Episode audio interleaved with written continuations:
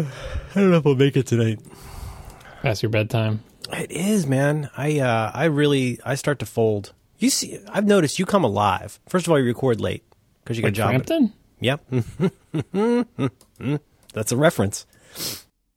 Uh, yeah, I start wilting after about five. I really fold. What about your uh, your crazy late nights out in the RV and everything? Uh, no, no, no, no, no. I I don't get out much. I I do. I really really like to sleep. I mean, I I really like to sleep. I used to be so good at sleeping back in back in the day, back in my youth. I was a champion sleeper. Really, I'd love to. I'd love to put a pin in that. Um, hmm. Sounds like you still are because you say you really like it, so you must still be good at it. I'm terrible at it now.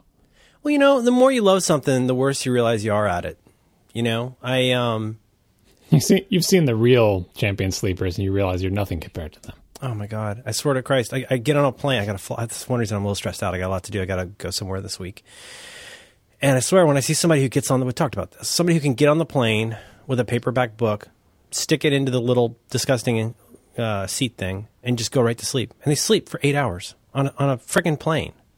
You're thinking of champion sleepers. I was thinking like, uh, I don't know, cats, Oh right, yeah. babies. Sometimes I think in some ways that was.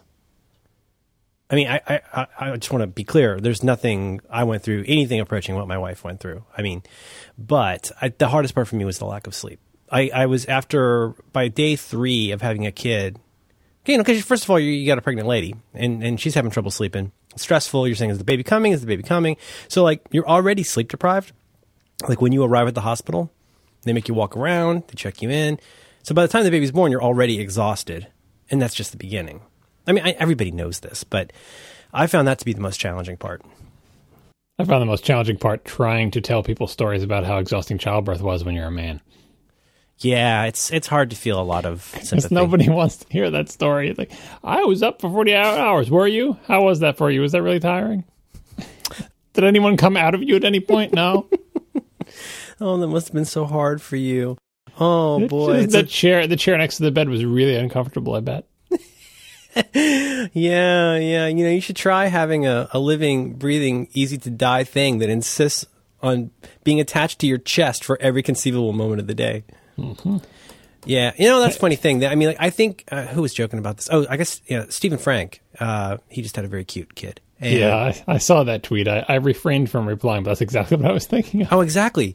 Well, so I mean, on the one hand, this is great. So I guess I don't know. I wonder when this started, but at some point, I guess you know, more and more dudes finally copped, and like we're there for the process, for the whole thing. You know, you weren't just in the waiting room smoking cigarettes or like you're supposed to do in a movie.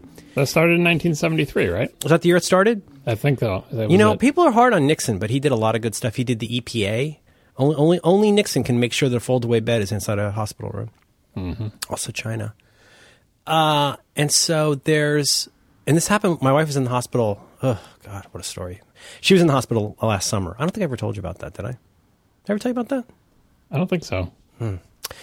and uh, same situation. So your your your lady's going to have a baby, and you're the attending family member, and so there's something in the room. So she's got a bed, a hospital bed, hooked up to all, with the, all the machines. Looks like she's in the Matrix, and then you've got this thing to sleep on, and I am fairly certain that it is. It's nice that there's something there, but it's almost always something that converts to a bed, which, as you know, is not a bed.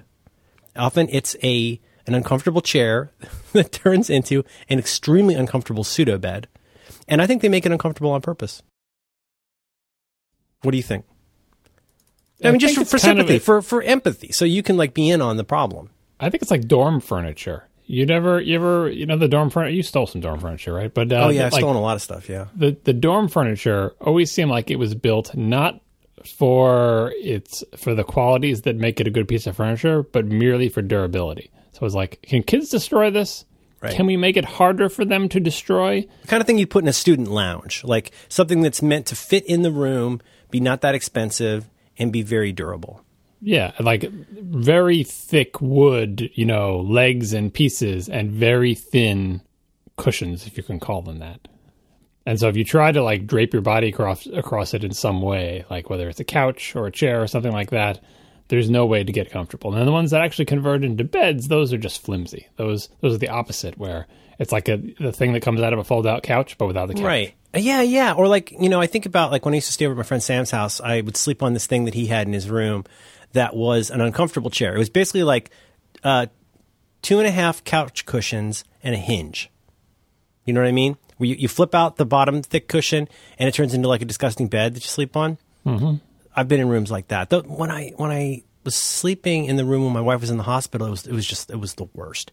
Because I mean, it had that that same quality as the fold out couch bed, where it's clearly been folded into a different position all day long, and then at night it's like you're sleeping on two uncomfortable chairs. It was a Seinfeld episode about, about this, like so many other things. Wasn't oh it? yeah, With the, that with was the bar. The bar. Oh, the bar. The bar is real. Oh man. Um, championship sleepers. Oh, so that's the fun. Okay, so then, so the the the uh, the uh, icing on the cake is that like something somebody said when we were pregnant, as as couples say, that I've found to be true was the crazy thing about kids is you don't know a baby, you, a newborn. You don't know when it's going to fall asleep, and when it does fall asleep, you have absolutely no how, no idea how long it will sleep, and it could be two minutes, and it could be ten hours. Well, it's never it was never ten hours for us, but but Really? yeah, no, yeah, no. I I, I don't think the long. I remember I remember distinctly like the first four hour stretch of sleep that we had. It was like miraculous, and it was four or five hours. Like, do you believe it? He slept for four or five hours, and that was several weeks in. when you meet those people, I mean, there's so much envy involved in parenthood. You meet those people whose kids are like, oh, yeah, yeah, you know, little uh, Anastasia helicopter goes down at exactly 1.15 every afternoon and sleeps till exactly 4.15. And then, you know, oh, she's super tuckered out by, you know, 6.15 and sleeps until 8 in the morning. And you're like, oh, God, what must your life be like to know you can count on that time to do all Yeah. the other stuff you've got to do? We had a brief period like that between the ages of like two and three or three and four or something like that, where there was actually a regularly scheduled nap time that for the most part worked, but it was so brief. So brief, and then the naps went away. You're like, no, come back, wait. I know. I miss the naps. Yeah.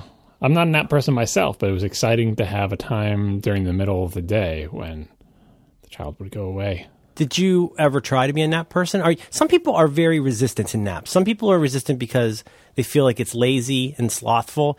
Other people, I think, they just feel like it doesn't fit into their schedule. Have you ever tried to be a nap person? I am not a nap person and never have been, never will be. And it's not for any of those reasons. It's only because yeah, on the occasions where I've taken a nap, either intentionally or not, for when I wake up, I feel miserable. I feel like it's just the worst feeling in the world It because I wake up and like, oh, you know, maybe you take a nap from like one to three or something. Uh, and then I wake up at three and I feel like it should be tomorrow, but it's not. And I feel like I'm just walking through a giant, you know, tub of yellow jello Ugh. for the rest of the day. And I can't function and I have trouble getting to sleep that night. And it just like, it destroys everything about my entire day. So I cannot, I can't do naps. I just can't. Oh, that sucks. I I slept for probably 25 minutes this afternoon, which is like a pretty good amount of time to just feel real screwed up. And then you got that sleepy taste in your mouth all the rest of the day. Like you can tell you've been sleeping. Yeah, like I seriously, I wake up and like it messes with my sense of like what day it is, uh, Oh, or yeah. you know, just how how am I? It just it just feels like something is wrong, and then like you wake up and then it starts getting dark, and you're like, "Am I in the North Pole? What I know. I used I used to have a sense of like uh, sometimes like occasionally like a sense of terror, where I'd like fall asleep on the couch watching some dumb movie on TBS on a Saturday afternoon in the in the wintertime, and you wake up and it's dark, and I would be like a little panicky for a minute. Is it 7 a.m. or 7 p.m.? I don't know. Yeah, no, I never fall asleep accidentally for the most part. Maybe I will when I get old because my dad does, so that's my future maybe. But uh, but yeah, like I I wouldn't take a nap intentionally, and I don't unintentionally fall asleep. I'm absolutely 100 percent wide awake until the moment. The only time I ever find myself getting sleepy is if I am. You know, this is the only way I can find out how tired I actually am is if I go read a book. That will actually make me feel like, oh, I'm drifting off to sleep now. But if I watch a television show, I can. I'm a night owl, and I can I can watch TV for a tremendously long amount of time before it even occurs to me that I might possibly be tired. So I have to make to make myself stop. That's the worst. I have to stop doing that because I know I need the sleep, and then I'll just do the dumbest thing in the world. I'll be sitting there, and I'm in, I'm in that state of mind where I go like, okay. Usually this happens to me around a little before ten, like around a little bit before ten. I go, I have the thought, you know, you know, I should go to bed at some point. Wouldn't it be nice if I went to bed soon? And then I'll watch a movie. And it's like, what, what are you doing? I'll just, I'll turn on a movie and start watching a movie. And I will watch a two hour movie starting at 10 at night. No, that's no good. Uh, Can't so do that. You don't ever fall asleep during movies at the theater?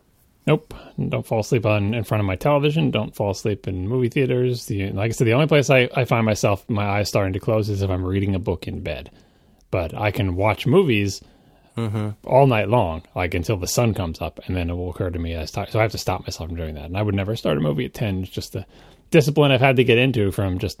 This is on the Having to wake list. We've so got to cover this. We've got to cover media consumption. I don't think we've adequately covered elements of your media consumption. We touched on it a lot, but we should we should definitely put a I put that on the up- list. Yeah. Read it up in there. I um Although speaking of sleepy stuff, that's our other little Oh, yeah. uh, little warm up topic here uh, about your dreams. I, I spoke into Siri uh, on the drive to work today. I think I'm so paranoid about Siri trying to say reminders because I'm so so afraid it's going to try to do that thing where it puts it in a new list. Did you hear me complain about it on the ATP? I don't remember you I do I listened to every ATP. I don't remember you saying that. It was like uh, maybe it got cut out of the show. It was like uh, remind me to add uh, Merlin's dreams to the list of topics for reconcilable differences. All I wanted to do was to make a reminder with something like that text in it. But it says there is no list for reconcilable difference topics. Would you like me to create one? I'm like, no, just just transcribe what I said, please. So I forget what I said. It was like, I gotta, anyway, whatever I said, Siri got it wrong, but it got the word Merlin enough. So I, I did find the reminder and I did put it in there. And you added the little Z's. I was trying to type emoji, but Chrome doesn't support emoji yet, right? I have to do it in TextEdit and paste it in. Yeah, it's, it's gross. Yeah, I know. I just on that topic, uh, that drives me crazy. And I feel like Siri and I have, will have such a we have such an uneven relationship because you know not not to rehash too much here, but something I've I've said in a lot of places a lot of times. Siri, of course, it was kind of garbage for a pretty long while. Then it got a fair amount better, and then at some point in the last few months, it got a lot better. But like I feel like our relationship is odd because things will go almost flawlessly for a while. And then suddenly, like in the last few days, maybe I'm delirious or something. I- I've been having trouble, and I I find I find that I have to sit there and look at the screen to make sure it got what I said, which somewhat defeats the purpose. And I, but then I'll get these things where like I don't, I, I, I'm wondering if my kid is adding them or something. Like I had one the other day. I think it said Derek Payton. It had like it had like a man's name, and I was tr- trying everything I could to figure out what sounded like what I said. So I, I was giving Siri too much credit. The reminder it, it put down this morning was write something down about her own dreams. So now I've got nothing about where how I'm pretty sure I put Merlin in there. I guess it got the word dreams out of what I was saying. Right. Anyway, it was enough to remind me. Yeah, but that's like it's like the Apple TV thing where you hold down the little uh, speaker button on the remote and talk into it. I'm I don't know what to say. I don't know like the it's like you know going back to uh, Radio Zork or whatever. I don't know. I don't know the vocabulary of this text adventure. I don't know what verbs and nouns I can use. I don't know. Do I have to say show me or watch or put this thing on now or can I just say the title of the movie or Oh, it's so terrible. Google does this so much better. Where you, I can type things into the Google search box. Like if Google did this, all they would have to do is do speech to text, and because you can type almost anything in the Google search box, and it'll figure out what the hell you meant. That's ridiculous. It's ridiculously fast and efficient. Yeah, you know, we can't get off on the Apple TV, but like, you know, okay, first of all, kudos. As we record this today, uh, tvOS got updated to do a couple things that were big, you know, not showstoppers, but it added the ability to finally, finally, um, use Siri for music, even though according to Jason, it's a little bit dodgy. And finally, it's added back the remote functionality, which I am so glad has happened. It, really burns me that they added back the remote functionality, and it's After. so clear. no, no, no. It's it's not just that, but like it's so clear that to add the remote functionality, they didn't even have to update the remote app. I bet they had to add, no, no, the apps. Yeah, exactly, exactly. You just had to add a couple lines of code in Apple TV. I don't know what they had to add to the TV, but the whole point is like it was all uh, like you could say, well, the new Apple TV is so divorced from the old remote that they're never going to work together. Nope. It turns out all you got to do is make a you know make the Apple TV basically have an endpoint for talking to the uh, remote app, and that was all you needed to do. Yeah, a month after I spent all that time. But I don't know something. I, I I don't know if it's me. I don't know if I need to recharge my remote. Is, doesn't it give you a? Doesn't it ding you if your remote is low on power? Doesn't it tell you? I haven't seen a warning yet, so I'm assuming I'm not low on power. But it, but it does do that, doesn't it? I hope so. I would assume so. Yeah, I mean, like when I pair it with my Bluetooth headphones, it you know I get the battery signal. Anyway, uh, but like I don't know, maybe it's me. but uh, in the last week or two, my Apple TV has started to suck ass. It's like it's like for example, like all there's all the usual stuff that drives everybody crazy that everybody's talked about. You know, the, the weird scrubbing issues. But like here, here's one: is that first of all, it is redonkulously oversensitive to even you know, as always, to even a glancing touch, which is you know, it's not the end of the world, but it's frustrating. But then on the other hand, do you get it where it's just not responsive? Where you're going, you're trying to scrub, you're going, you're moving back and forth, up and down. You can't, you can't get the, you know, the little pop down Chrome thing where it says like, oh, here's what you're watching, subtitles and all that stuff. It mm-hmm. won't go away. Have you got? I, I get this very frequently where I'm, I'm like holding it. I, I look like an old man because I'm an old man. I'm pointing, I'm pointing it at the screen and I'm making my thumb do motions on it. And I'm actually, you know, pointing it, like even though I don't need to point it. Yeah. And, and it's very unresponsive. No, I mean, I guess we don't use ours that much because at this point the kids are conditioned to use Netflix through the TiVo instead, even though I think the Apple TV app Right. is better. So I only really use Apple TV to play iTunes purchases. I think what else I've used it on, and occasionally to show a YouTube thing. But like, I got out of the habit of using Apple TV. Every time I used it, it's been more or less fine, except for you know accidentally touching the touchpad and picking the remote up the wrong way and doing all the other things. Lots of people posting on Twitter today the. Uh, the trick of putting a rubber band around. Yeah, that's the, what uh, I the- did. I, I put a pink, ru- pink rubber band on the bottom. Yeah, but uh, which my kid keeps taking off. But you know, the, the two things, two of the things that used to drive me nuts are are still there. Which is, I don't know about you, but mine takes. I'm going to be conservative. I think it takes at least ten, possibly fifteen, and maybe even more seconds to wake from sleep where I mean the TV does not take that long to turn on. My CEC is still working, but it takes a long time to wake from sleep, and it still takes a crazy long time sometimes to stream iTunes Store content. Do you get this? I got a scare the other day when what was I playing? I was playing a, a rental. It was a movie that we should have just bought because I think we've rented it as a holiday movie. We rented it two times now, last Christmas and this Christmas. And I didn't know that until I rented it again, and it said, "You, you rented this before. you sure you want to rent again?" I like I like that feature though. Yeah, that's good. But anyway, it's too late now. Whatever. Sunk cost fallacy. Um, so when I did that, it said, "Do you want to watch it now or watch it later?" I said, "Watch it now," and it said like something about like your movie will begin in 29 days. And, Oh, you're kidding! and I said, "That's not a good sign." Uh, you know, of course, this you know this is for kids, right? So the kids are want to watch the movie. I'm like, "Please let it be a lie. Please let it be a lie." And like five seconds later, the movie started playing, and there was no problems. That's the closest I've come to having any kind of problem like that.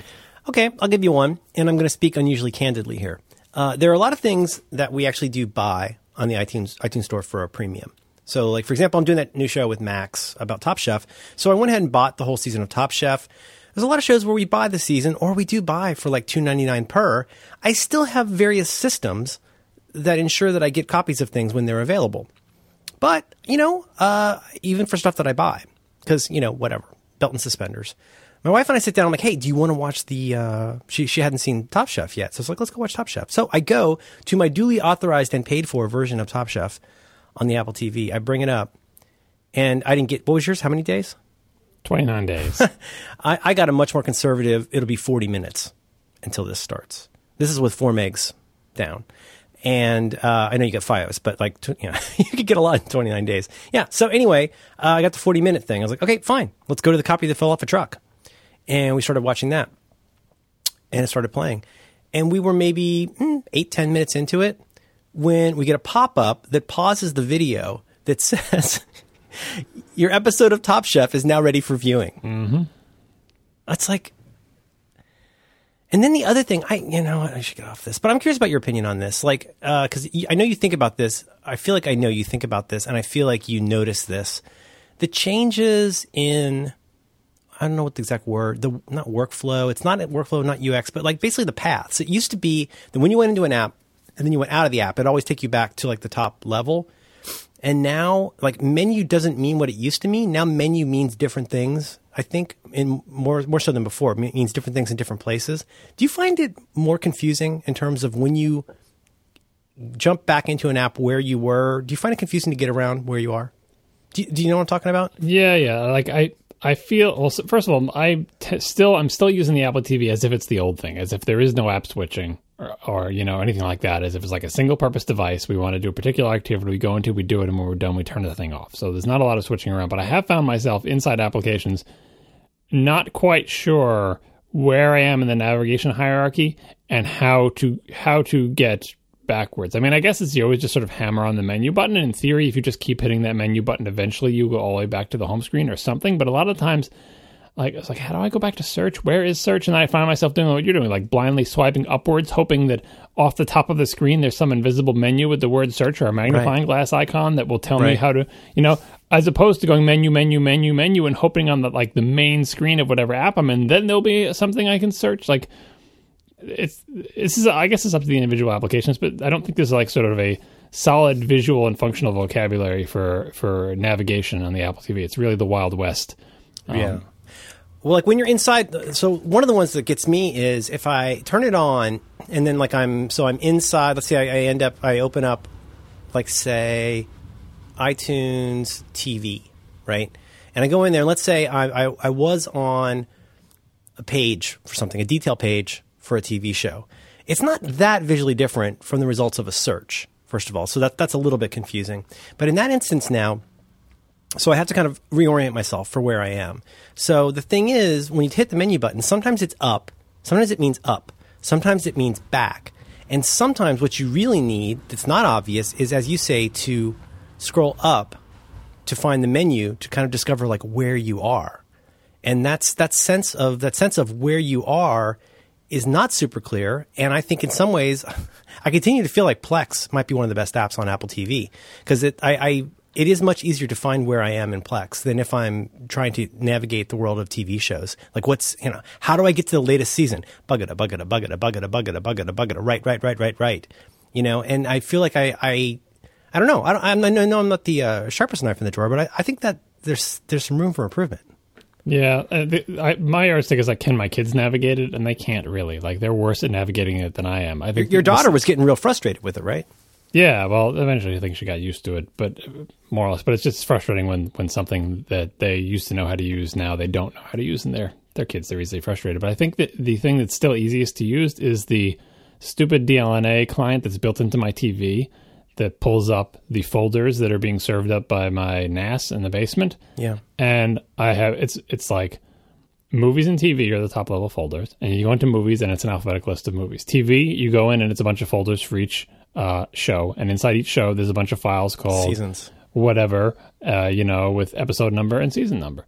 And they sort alphabetically, and they're just a bunch of folders, and they're words, and you always know where that you are. And there's only one direction you can go, basically left and right, and then scrolling up and down within each thing. And it's the ugliest interface you've ever seen in your life, and there are no pictures, and there are no thumbnails, there are no anything. But the kids can navigate it. Anyone can navigate it as long as you can do like up, down, left, right. That's all you need to do, and you're fine. And remember the Apple TV thing, you're scrolling through. Like I'll, I'll find my daughter just like scrolling through this big giant sea of thumbnails, and I don't know where she is anymore. It's like, like you said, is this the result of a search, or are you just going into like the recommendation recommendations for me, and you've scrolled down seven rows and over twenty rows, like in the Netflix app, and and you have no idea where you are. And it's like, how do you get back to search because you just want to find your show? And that's when I end up picking the thing up, holding down the speaker button, and just saying something into the speaker, hoping it's going to have some effect, and it doesn't. It doesn't understand what I say, or it doesn't do what I wanted to Or do. it, or it has the delay. That's that's the other thing is the delay is still there, and I don't, I don't think it, I doubt the delay is in the remote getting it and sending it. I got a feeling the the delay is in the box. Yeah, I, I don't mind that if it got it right. But then you're just like you say something and you're waiting. You're looking at the screen and you're going to see what gibberish it's going to put on the screen, or say it translates what you wrote exactly correctly, but it doesn't understand what you were getting at, and it searches for something using your question as part of the search, or does nothing, or says it couldn't find any results, or something like that.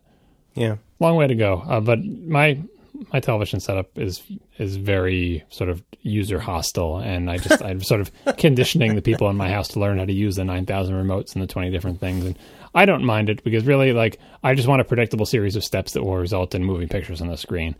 Even if those steps are Byzantine, even if it means basically that if someone else comes to my house, whether it's my parents or a babysitter, they can't use my television to do anything. Like when my parents come, the only thing I can do is set everything up for them to use TiVo, and they can handle that, and that's about it. Ours has gotten a lot better over the years because it used to be we had the TV, we had TiVo, and then we had a stereo. Back in the days when you have a stereo, we had a stereo system that it was playing through. And uh, I mean, that was like watching an old man try to make the cable work. You know, which which one has to be on three? You know, and then you end up getting worse and worse. You just dig yourself in further and further.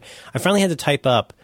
It was kind of because it was the kind of work I was doing at the time. I wrote up three pages of documentation on how to use our TV set. And now when we get a babysitter, we just say, uh, "You comfortable with Netflix?" And they're like, "Sure." And we turn on Netflix and we say, "Just, just leave it on. Here you go." Yeah, I can't do that with mine because of burn in. But yeah, no, my my my uh, my setup is exactly as you described. I have a receiver. There are inputs. The television also has inputs. Uh, certain devices need to go through the the receiver or they don't play audio. Uh, you have to change it inputs on the television sometimes, and then change it also on the stereo. And then which which remote controls the volume, which remote controls play pause. It's very very complicated. We got a new one where the sound bar is confused. Uh, we finally got a sound bar, and we got a Vizio sound bar that you know works with the Vizio TV, and supposedly it like immediately groks it. But we got the classic sound bar problem of it sometimes just goes to sleep and goes away. Sometimes doesn't wake up when it's supposed to wake up. Not a huge problem. You just hit the volume button. You just got to remember to do that. One more thing to just remember to do to watch a TV show. But like now it's confused about like what volume is which, and it's it sometimes gets within. I think one of them is way off. So you get to where this click is way too quiet. One click up is way too loud. You know what I mean? Yeah, I, a related thing I've had is different sources have different relative volumes. So I would be giving my kids instructions on like the tel- the volume that shows up on the TV screen, which is the television volume, should never be above twenty, which is like I don't know, like a quarter of the thing or something. But that's Yeah, not true yeah. because depending on what input's going to the television, tw- twenty can be way too loud. Like I think when you play like Netflix through the Apple TV, twenty is insanely loud, but when you're actually watching television through the TiVo, twenty is a pleasant volume. And so now I have nothing left to tell them Yeah. Except turn turn it down. It's too loud. Turn it down. That's what I said. Never goes about like uh, 17 is kind of our nighttime viewing. If we're if it's loud and we're doing stuff, we'll do like a 22. But uh, yeah, you know, it, it just it is interesting. Like uh, something I said, I don't think I said this here, somewhere. Like I think there's one of the numerous reasons people end up staying with cable and a TV with a remote is that it is relatively easy to understand. Like once you've figured out how the DVR from Comcast works, um, you only are you don't have as many sources to deal with because man, when you start getting into this stuff, like it's it's it really is bananas how many different if you accounted for every kind of not variable, but every source of change in this chain, it's really difficult to figure out what went wrong, especially because you only have one one screen to tell, tell you what's happening. Yeah, it's difficult. I think most people don't want to deal with it, but like my my situation is like I, I do want to deal with it. I I've dealt with it. I have a setup, and then my difficulty is the other people in my house don't want to know how it works. I want I want to tell them how it works. Uh, I can tell them specifically, like as in a series of steps, but really what I want to tell them is conceptually, like to get my kids to understand the television is a screen. There's a series of inputs. that The television is choosing where it's going to get its signal from. That signal can be audio or video. Here are the choices that we have. And then the box on the bottom, the receiver, also has inputs like it's a block diagram. Like just understand conceptually how it works. Because then all you have to worry about is okay, conceptually I know how it works. What button on what rectangle do I have to push to make the television change inputs? What button on what rectangle do I have to push to make the receiver change inputs? Can I change inputs with the receiver on and the receiver off? Yes, you can. It's very complicated. Um, and then draw me the diagram of if I want to do this activity, how do I make the lines connect up through all these boxes so that uh, everything end to end works the way it's supposed to work? And they just do not want to know. I got farther with in that explanation to you than I've ever gotten with them.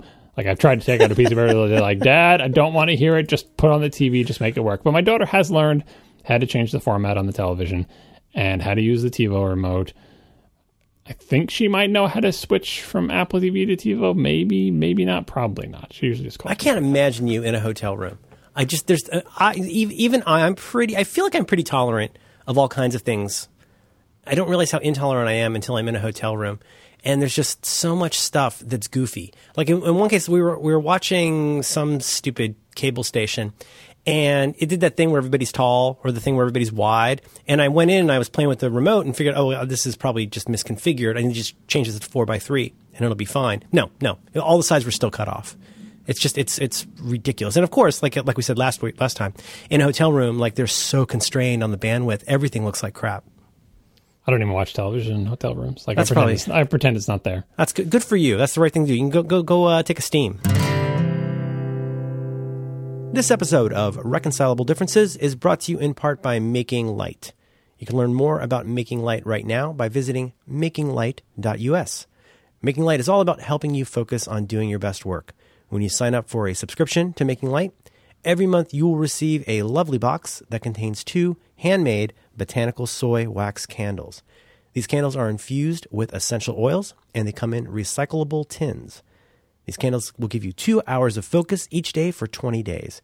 You light a candle when you need to get some work done and let the fantastic fragrances and the sight of the flickering flame help you concentrate. These types of daily rituals are so normal for us, like making coffee and tea in the morning. Why not add a new one to your life and help you feel a little more productive? With the holidays coming up, a Making Light subscription would make a fantastic gift for a friend or a family member. Every month, they'll receive a little box in the mail that is designed to help them focus on the things they care about. And we here at Relay love working with Making Light. They're a great family business. Dan really cares about uh, his customers and is a big supporter of all the great shows. So go check them out and support them like they support us. It is such a great gift for someone this holiday season. Here's the bottom line Making Light costs $24 a month with free shipping anywhere in the U.S. These candles are way better than what you're going to find in your local mall. They're poured by hand by a family business in Indiana, and they have over 40 years history of making candles.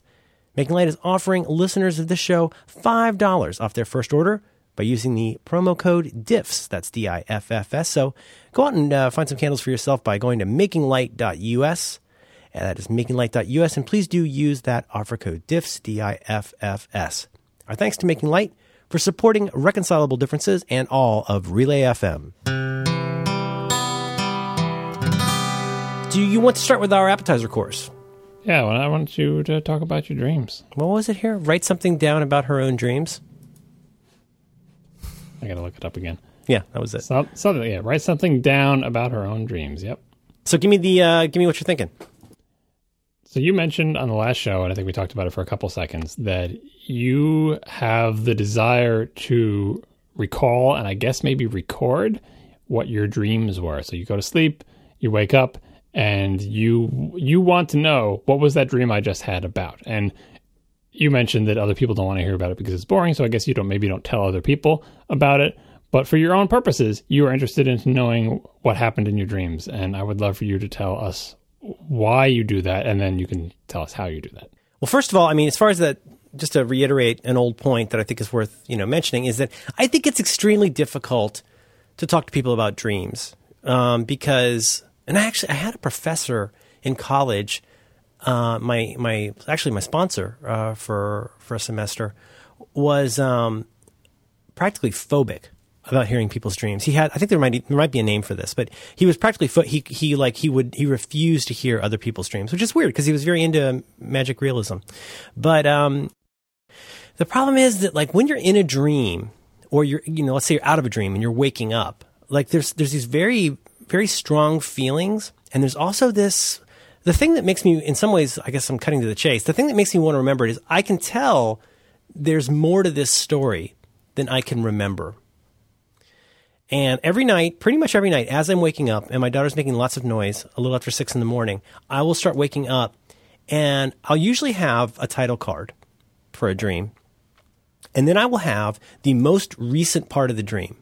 Like I, I find that like I remember the most recent part of the dream, and then I can remember more a little bit backwards and remember less and less and less as I go back. The part that's maddening is I will sometimes successfully remember what feels like an hours and hours and hours long dream. I know that's not how it works, but that's what it feels like. It feels like I was dreaming all night about this impossibly large house where there were more and more rooms and all this kind of stuff.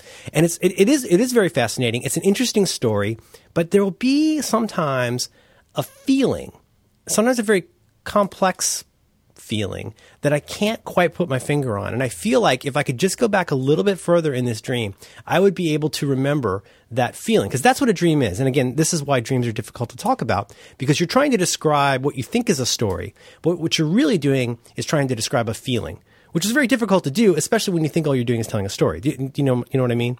It's, it, you think, you think you're basically just telling a story. Like, here's what happened to me at the DMV that was funny. But that's why you end up saying all these things that in dream logic, you know, uh, I don't say made sense, but there's something you have a very strong feeling about having experienced that in the dream, and when you describe that to people, it doesn't come across. When you say things like, like I was in a, a really big closet, and I was I was scared, uh, but I was happy. You say things like that, and you go like, oh, God, why are you doing this? Why are you telling me this?" Or the classic, like I say, you know, you were there, but it wasn't you It was my house, but it wasn't my house. That doesn't make any sense. That sounds like a like a discarded first draft of a Robyn Hitchcock song. Like throw it away. That, that's that's a terrible story. So I try not to tell people my dreams because I think they're boring. But I do. I'm interested in the dreams. I'm interested in not even exactly interpretation because the funny part to me is sometimes when I'm having the weirdest dreams, I feel the most healthy, and when I'm having the happiest dreams, I feel the most concerned. And so I, but, but I do love, because I love a good story, I want to walk it back. And I love that challenge of trying, get, trying to get back to something, a feeling that I know is there and a story that I know is there. And so I've tried to find ways to get back to that. Does that make any sense? Oh, I'm sorry. Do you understand the words that I just said? yeah, no, I, I understand mostly what you're saying. Like, and I have the, the same feeling about dreams, and that like I think everyone has experienced this. If you do have a dream and say you feel compelled to describe to like, you know, your partner, whoever you just woke up next to, who's willing to tolerate listening to you talk about your dreams, and you try to describe it, you realize that nothing of consequence was it, like nothing happened in the dream. Like it doesn't work as a story. Most of it is you, like you said, trying to express them exactly how you felt about staring at the doorknob in this like this and you, you find yourself going into depth about the the particular color of the wood and the carpet. And and what you're really getting at is how you felt about this. And you're like this is not a story. Nothing's happening. I'm not going even if it's a story like i was being chased or whatever like that's not it's like and then what happened? Um and then i guess i woke up. Like there is no story there no, but you feel right. you feel these strong feelings. So trying to describe it always leads you to um realize that there's no there's no narrative there's only feelings. And i find that the feelings fade pretty quickly. So what was really sig- significant to you slowly slowly you know Yes. like over the course of 15 minutes becomes Yes. like you can't even get come back to that place. So my question to you still remains why do you want to remember farther back in the dream and recapture that feeling? Why do you what do you think you're going to get at what's going to happen if you successfully do that? What is there waiting for you? What are you what are you looking for? I don't have a practical goal to it.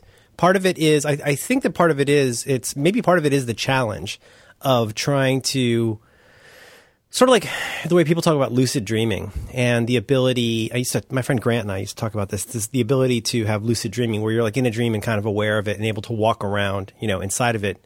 Um, I, I like the challenge of it. I just to be clear, I don't have a, a practical reason for wanting to do this, but sometimes elements of it are so clear and so intense and feel so meaningful. Um, even if they're meaningful in kind of a silly way, that like not you know not meaningful as in like I see the face of God or something, but like there's something about it that feels very resonant. And then I kind of like the challenge, uh, and I'll talk about this as much or as little as you want. The challenge of like this pr- approach I have of trying to remember it. And then sometimes I do write it down, and you're right. I mean, I always feel like I can kind of remember the title card and the most recent part, but I know there's something deeper. And, and so here's, here's the other part. This is difficult to explain, but um, you know, like the effects of like primacy and recency. The idea of like you remember the most recent thing, the first thing you saw, and the latest thing you saw. Um, have you ever noticed that for myself, uh, when I'm in bed and going to s- falling asleep, or when I'm in bed and waking up in the morning, I'm most likely to remember other dreams. I assume there are other dreams. They might be implants from UFOs. But have you ever had that feeling of going like, "Oh, that's right. I totally dreamed about that and I forgot about it." I cannot say that I've ever dreamt about another dream. I, de- I definitely Not, find not dreaming about another dream. It's like while you're drifting Oh, yeah, up to like sleep what- or while you're waking up, you go, "Oh, Right, that's right. right. I was laying here and had the, had that No. dream however many days ago." absolutely not. Like what I find is that as I'm coming up out of sleep, that's the time I'm most likely to remember and start fiddling around with the dream I had that night. But never have during that period have I thought about at all a, a dream that I had a night other than the one I'm just going into or coming out of. Wow. Never, never. Well, part of it is this is the weird part. In recent, in more recent times, and uh, please forgive me, I don't do this very often. Forgive me if this is boring, but uh, in recent times, I, have the phenomenon that I'm calling the title card, which is that there's some phrase or title or name that just keeps coming up in my mind as I'm waking up. Um, so two or three nights ago, uh, starting around five in the morning, I would wake up and fall back asleep, and I kept having exactly the same phrase go through my head. And this phrase, in my head, it sounded so cool that I just knew I had to be stealing it from something that already exists. And I would actually see it's almost like a silent movie. I would see this phrase, the tessellated heart. The tessellated heart. The tessellated heart. And I was like, the tessellated heart. Tesseract? Like what what what does that what does that mean?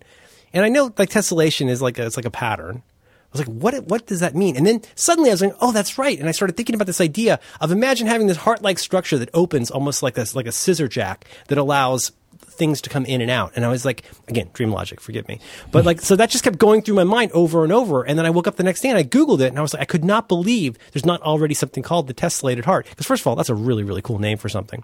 And, uh, and then I found myself going, well, I wonder what that means. And I started trying to walk it backwards. And then I, you know, there's like certain themes and dreams that I, that I have over and over and over again. And, and pressing that very lightly sometimes yields a little bit more information where you can kind of walk it backwards chronologically. And I don't know, I think it's fascinating.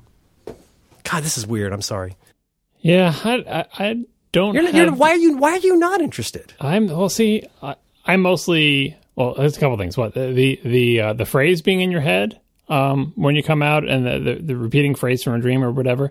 The only time I've experienced things like that is when I have a really high fever, like when I'm sick or delirious with fever which has I, it's happened more as I've been an adult because you, as you know when you're a kid you can have these crazy high fevers and you're like la di da 103 I'm fine when you're when you're an adult you have 101 right. you feel like the world is ending you can't stop thinking about it you can't stop looking at it and you like almost pray please net, let me not keep having the same thought and, and it just and like, keeps coming at you yeah and and so it's like when when you're delirious with when I'm delirious with fever especially if it's like the nighttime and I'm supposed to be sleeping yeah. but it is impossible because I am like burning up or whatever I will have whatever crazy dream logic thing is wedged in my head that I will just keep turning over again and again. Whatever it is, sometimes it's a physical manifestation with me. Like I'm, I'm imagining like something that could be positioned to the left or to the right, and I'm trying to get it in the middle. And every time I put it in the middle, it pushes off to the left and the right, and I will mentally mess with that knob in my head forever. Uh. Or it could be a word or a phrase or anything. But this, but I'm sick. You see what I'm saying? This is when I have a fever.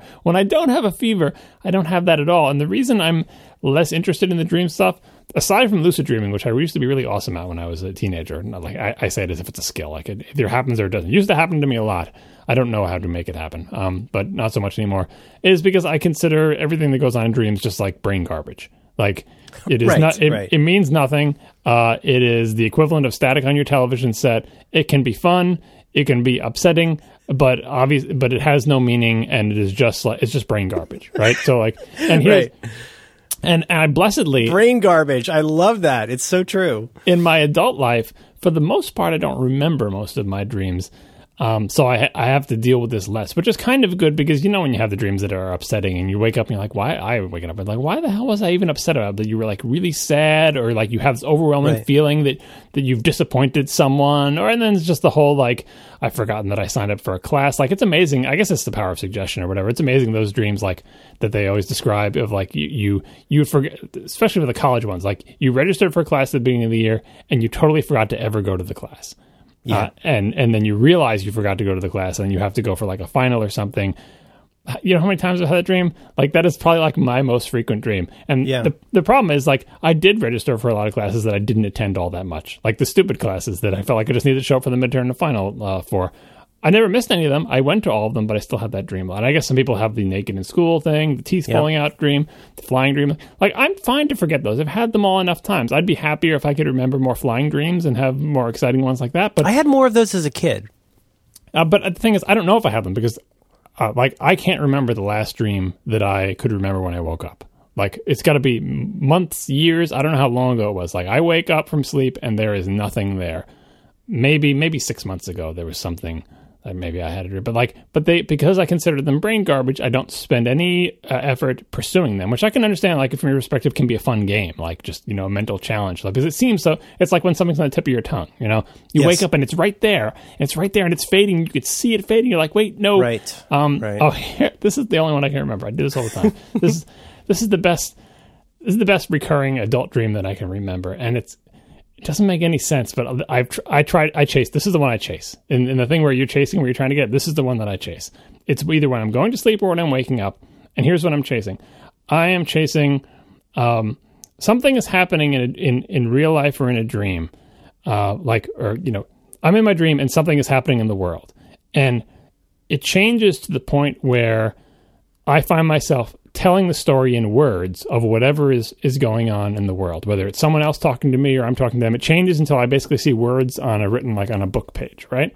Mm-hmm. Um, and so it may start as a dream. It's like you're hanging out with somebody and they're, and they're talking to you, and then they walk over to this thing and they do that. and then it changes to a written description of what they're doing. And this is a kind of dream where I start to believe that this is real life. And what I find myself doing is I'm reading the words off the page. Like, because what I'm doing at this point is, is like challenging the dream. It's like, well, if this is a, a book that I'm reading, this is not a real book. Can I outrun it by just reading really fast?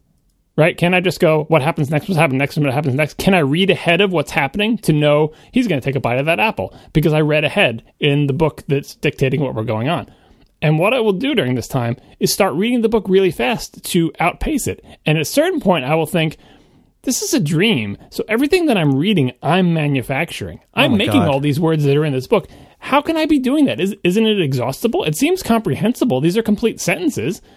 Like it's a, it's basically effortless writing in that all I have to do is read as fast as I can, and the words flow endlessly in basically a narrative of what's going on. Right, And right. And and, And I guess you, you don't you don't know where it's coming from, but it's almost like imagine you just started singing a song that like turned out to be like a, a hit. yes, exactly. I, I know how this song goes, even though it's never existed yeah, before. it's made up, and the lyrics go on forever. And and and I oh, have Oh, I've had I- that feeling. I've so had that feeling. and I have awareness of it, and I say, I know this is a dream. This can't this can't be an inexhaustible supply. Other like, do I have an unlimited supply of comprehensible sentences in my head for a novel? Like, could I just sit here if, if I had an unlimited amount of time? Could I just sit here and like? Because it's it's totally effortless. It's like I'm reading words written by somebody else. Right, the words are just there, and no matter how fast I read, they're there. And then eventually I wake up, and I have no recollection of whatever the hell it was I was reading because it fades so fast. But Right. that is that is the one adult dream that I have frequently. Maybe it's like a writer's dream. Or- no, I was just thinking the same thing. I mean, all the times, but like it's almost like the not, not not to take your story, but it's almost like the idea of like imagine if it wasn't actually hard to write a novel. Like just for the sake of argument, imagine that the secret that no one has told you is that if you sat down and said, "I'm going to write a novel now," you could do it, and it would all just flow out of you at as fast a rate as your fingers could move. because someone already wrote it. All you're doing is reading it. Like it is all you're doing. It's like the, the, the idea of photographic like- you're like memory the that I have vessel in my head. almost, yeah. not even the vessel. that's the whole thing. Like, oh, I didn't write the story. It came through me. This is like it's not even coming through me. Someone else already wrote this down. I'm just reading it off because it's visually in my head. Oh, I see, I the see, I see, yeah. the words appearing, but obviously it's a dream. So and it's not a real story, and it's not it's like it's not like an existing story. I'm manufacturing all this, and yet it, it is entirely as effortless as just reading words off a page. And because it, it reflects the reality of the dream, I will read ahead and be like, "This is awesome! I know exactly what that guy's going to do next." I just read it, and then he'll do it, and I'm like, "But wait, that's not a, an impressive feat because he's also controlled by the dream." But like, I. I I think I, I think around inside. This is why it's like lucid dreaming because I understand that I'm dreaming and I understand the consequences, and it does seem cool to be able to figure out what's going to happen in the quote unquote real world before it happens because I read it. But then I realize I'm making up the words too, so that's not an impressive feat. But the real impressive feat is that there's an unlimited supply of these words, and I can just go on forever. And I've spent what seemed like a half an hour racing racing ahead in the story, So going amazing. like, yeah, is there something else? How can you know? And it probably is incomprehensible gibberish, because again, brain garbage. But it's it's it's fun to do. That that's like my new flying dream. all of this, yes. Uh, I mean, to me, all of this is should be tacitly couched in this idea, and you, you could hear me even kind of stepping lightly around the idea of quote unquote remembering a dream, because you know, not to get too sci-fi here, but you know, your brain's a bunch of like you know plumbing and wiring, and things cause other things to happen, and that's a thought. And, you know, it's just my own sense of self that gives those things meaning in some ways.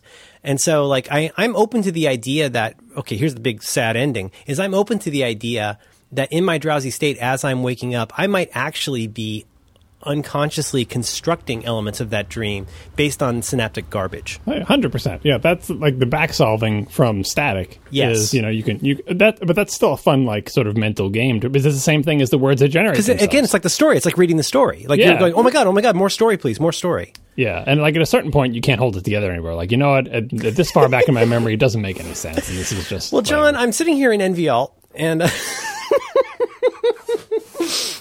um, may, I sh- may I share with you on the occasion, the very rare occasion that I actually think to type some bullets. Can I share some of these with you? This is going to be like the same bullets from Three Ring Binder that uh, that Scott sends you.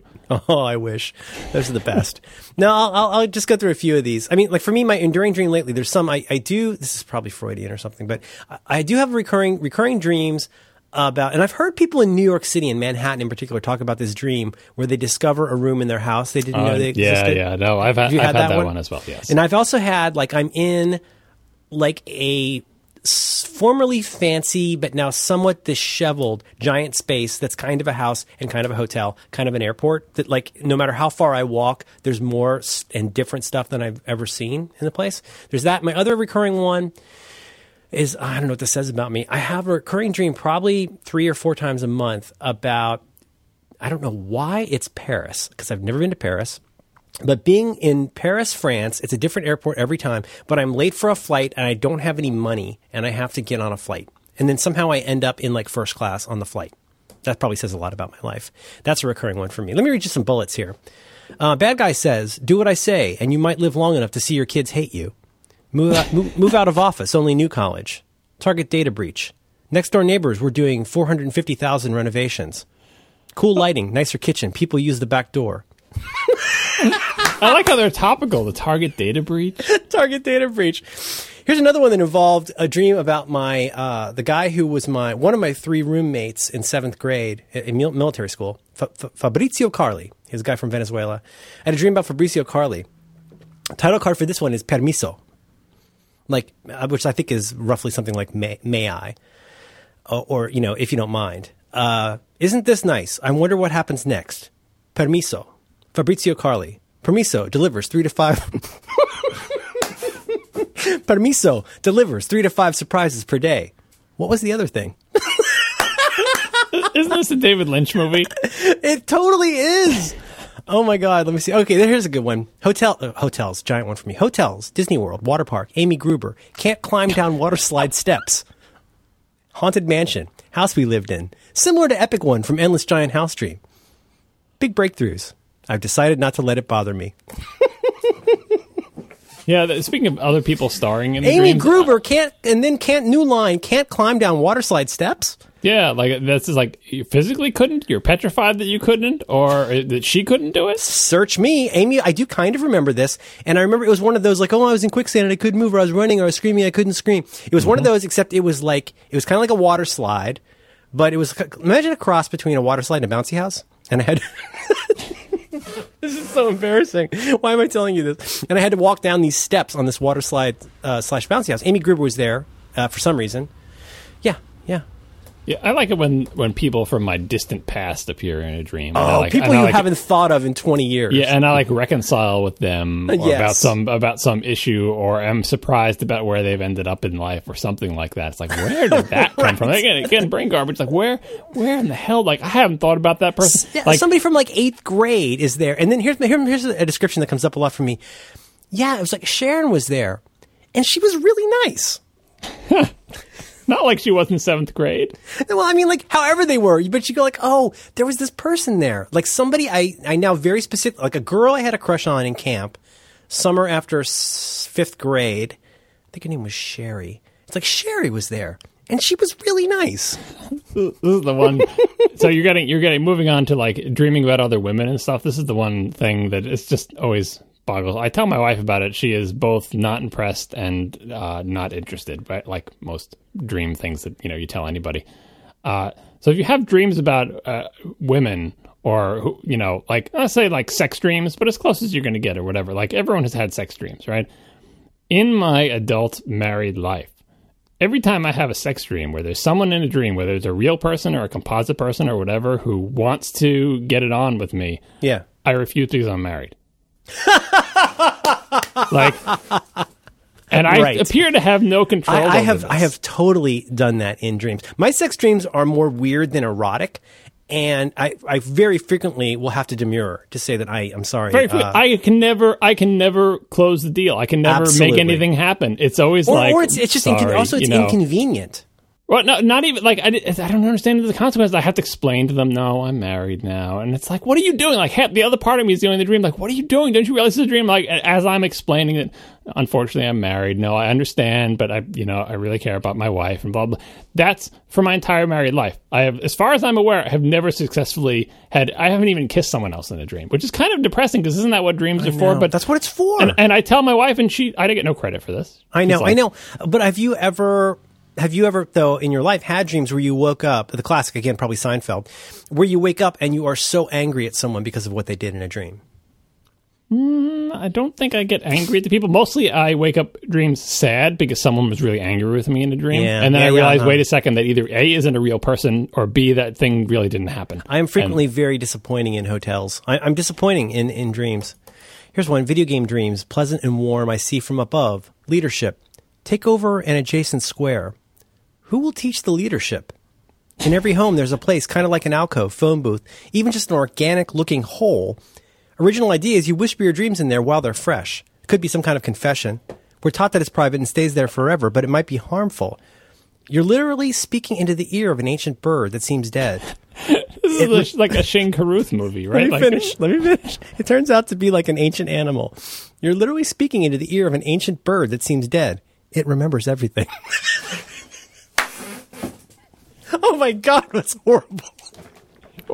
And uh, again, it's an I ancient bring, bird, John. I bring this back to why? Why are you writing this down? well, Like, so to- see, to that's- explain- This is why I think this is partly why you didn't do drugs. Or, Well, or it's just let's reverse this. You may write them down because you did. Oh God, don't think I haven't thought about it, buddy.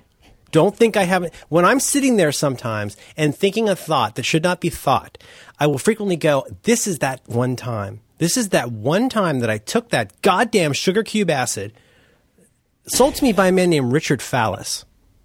His name was Richard PH Fallis, John. PH or an F. F F A L L I S. And his parents thought the name him Dick.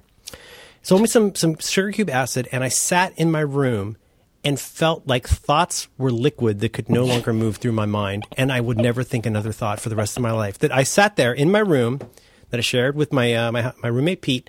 I sat there and I thought, right now, I am thinking the last thought that I will ever think. If only. Yeah, I know. target target data breach. The bird remembers everything. It's an ancient bird. so great because of course see it's this this is the this is the beauty part though is it felt profound is the wrong word. I mean it felt it felt like a tent it felt like a tent pole of civilization what I was describing. upstream color, totally, yeah. Yeah, yeah, yeah. Do you like uh, do you enjoy magic realism? Uh, I, I can if it's done well in a way that, that I find appealing and interesting. It can also I'm going to describe it. So I'm thinking in particular. I'm thinking in particular of people like Marquez. I guess maybe Borges in some ways, but you know the idea that there is a mostly plausible world where incredibly implausible things happen. It's it's not quite surrealism, you know. It's certainly not Dada, but like could be like the movies of Jodorowsky. But this idea that there is this mostly sensible real life world where completely impossible things happen. Yeah, and I like that in mo- when I think of it that in mostly in movies. I like that when that happens and that's not the um, the focus of the movie. I mean, I would you consider uh, Synecdoche? I God, I can't pronounce that freaking Yeah. word. Yep. New Yep. York, Pretty to close. Be, to be Pretty close. Yes.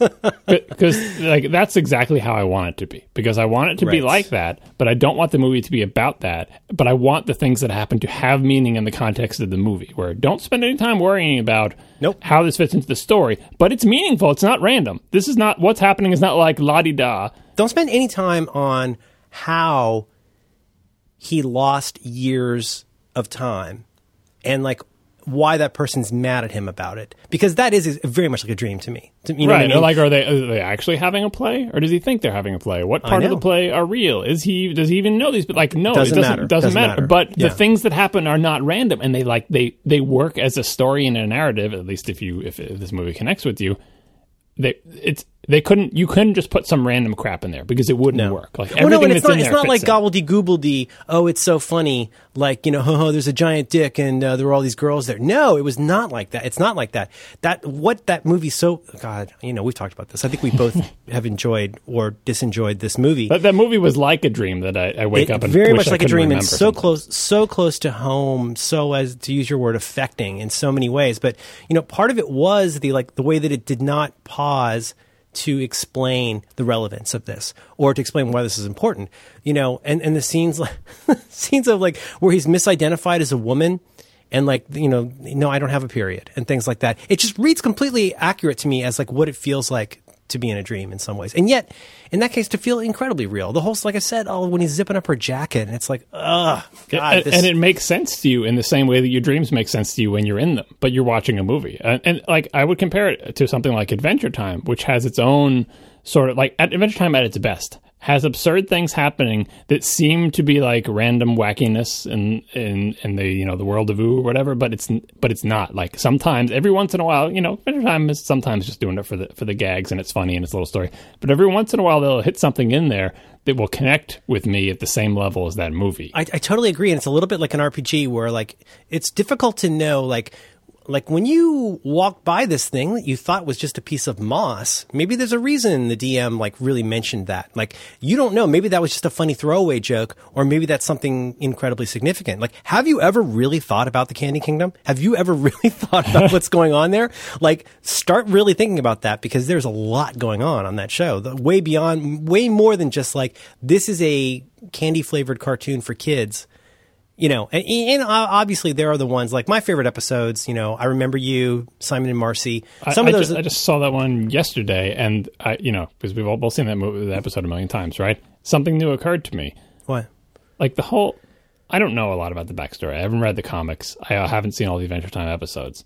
Um, but this is a world that, that they live in that like there are buildings and, and, ruins and stuff like that that look kind of like the modern world. But on the other hand, it's not called Earth, is it? Like, are we supposed to believe this is Earth? I was always assuming that no, it's not Earth. It's this other place that has this other name and this magical stuff, and it's not Earth. So don't don't be trying to think that it's Earth. Right, like, right. You know, don't, don't but, imagine that it's Europe. Right, but then uh, Simon sings the, the theme from Cheers. He and sings no, the theme how, from Cheers, and and how is there Cheers here? Recently, Bubblegum was having trouble because she's having trouble. Uh, she had to pay her internet bill.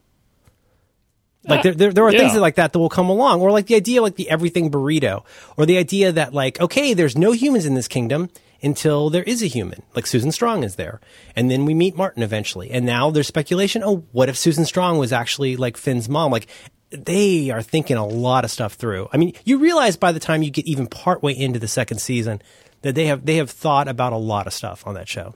Yeah, and and most of the time they spend not ignoring that stuff, like to, to saying, let's just have, you know, a silly story within this world, but they touch on the other stuff. They touch on it. It's in the background. You see the person do this thing. That that will become significant 17 episodes later. Did right? you watch um did you watch football? The episode football? Uh, I don't know the title, so what happened? Um, so, so do you remember Five Short Graybles? And yep. there's the one segment where BMO starts talking into the mirror. Mm-hmm. Uh, there's an ep- a recent episode where football comes back, and football. Oh yeah, no, yeah, okay, yeah. And football, obviously, yes, football is just is football a reflection? Mm-hmm. so, like, is football BMO talking to him or herself? Because also, we should mention sometimes BMO is a robot that is sometimes a man, sometimes a woman, and sometimes kind of both. Mm-hmm. And yet, it is a robot, so it doesn't have a gender. That's super interesting. It's more of a computer, but it's a different podcast. or a game machine. we may have just hit peak Siracusa. but when BMO looks into the mirror and says, "Hello, football. Hello, mm-hmm. hello. What is your? I am BMO. I am football." Peeing like so. obviously, BMO aspires in that in that weird moment. BMO obviously aspires.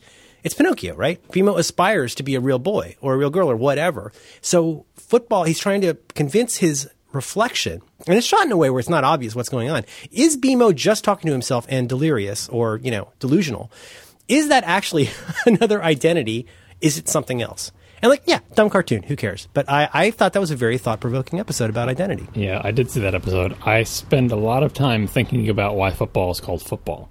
I don't know why, like, because it doesn't seem like a name word. It's like a Markov would... chain thing. Like, how did BMO come up with that? Right, exactly. And does this say something about BMO, or is it just is it is it just the the Adventure Time equivalent of brain garbage? I don't know. Oh God, that's so well put. Yep. I could do another hour on this. Yeah, we burned up a lot of time on dreams. Permiso. Silencio. Permiso delivers three to five surprises per day.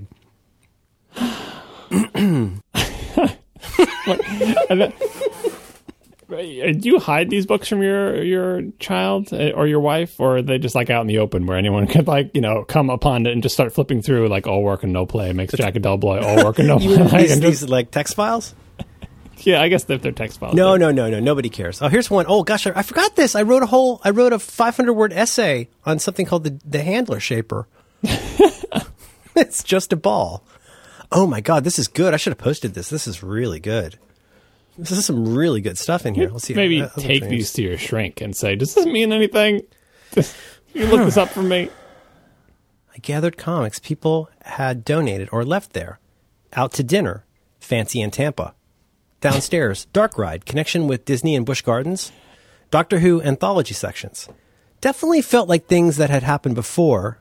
Overriding sense of resignation and here we go again humor about role of chance and randomness and how stories are retold and how things are governed and decided things like, I guess it was your turn. Why you? Why do you write them down so disjointed? Like, why don't you try to make the notes make sense? Because I am I am just I am the fingers on the keyboard to take the purest version of the thought that I have access But to. but but you're not get getting down. it down. All Sure you're doing, you know, you're not. Like you're missing it. Like it's it's it's nonsense. It's it's free associated nonsense. Like, can't aren't you trying to nail it down when you write it? Nonsense. Nonsense. That's rough. You take something like chapter. Can't quite get my head on the one about love. Hermione should have been. It's not even punctuated. It's just like sure it is. I got question marks. Hermione question mark. Yes, Hermione. I like the next line. Hermione exclamation point. should have been. Excla- should have been question mark. Fancy in Tampa. Mm. You I know like what? that you could. Screw it. Screw it, John. I'm glad I did this. I'm glad I did this. I feel good about this. Oh, I, I, yeah. This is. I don't know. Would you call this a hobby? No. Would you call Let's it the- a calling? An Avocation? avocation. Yeah. No, what do I got here? So, the, so I got dreams from that was like on March second, two thousand fourteen. I got uh, uh, October twenty sixth of this year, October sixth of this year. Let's see. Yeah, so I mean, I write these down like probably you know three, four, five times, six, eleven times a year.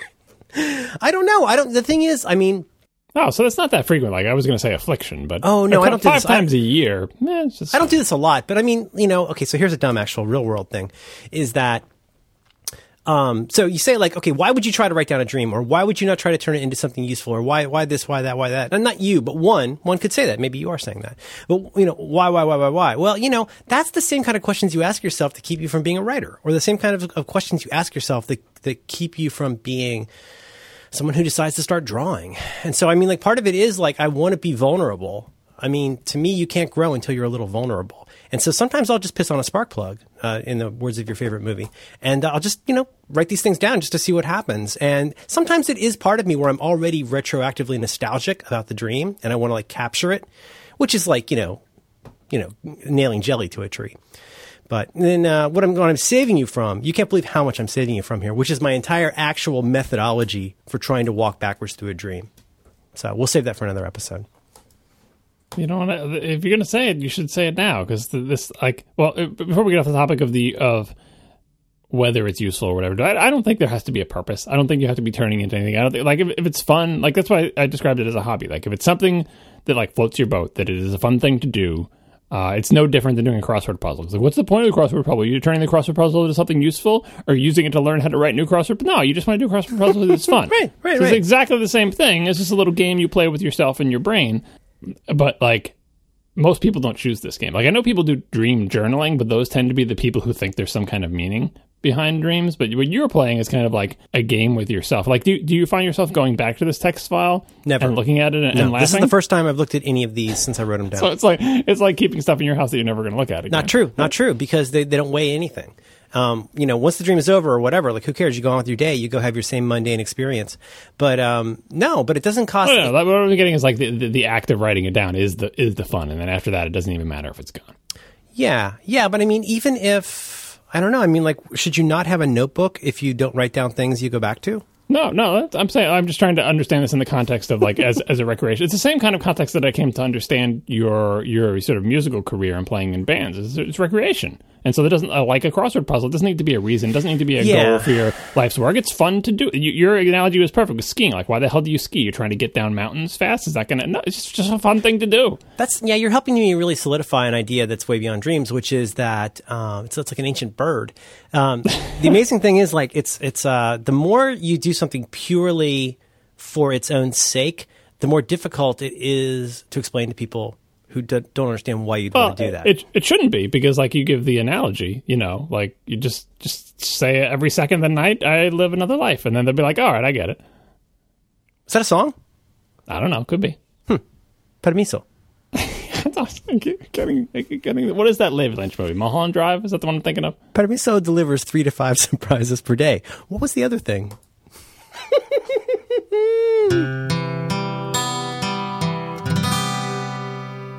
this episode of Reconcilable Differences is brought to you in part by Squarespace.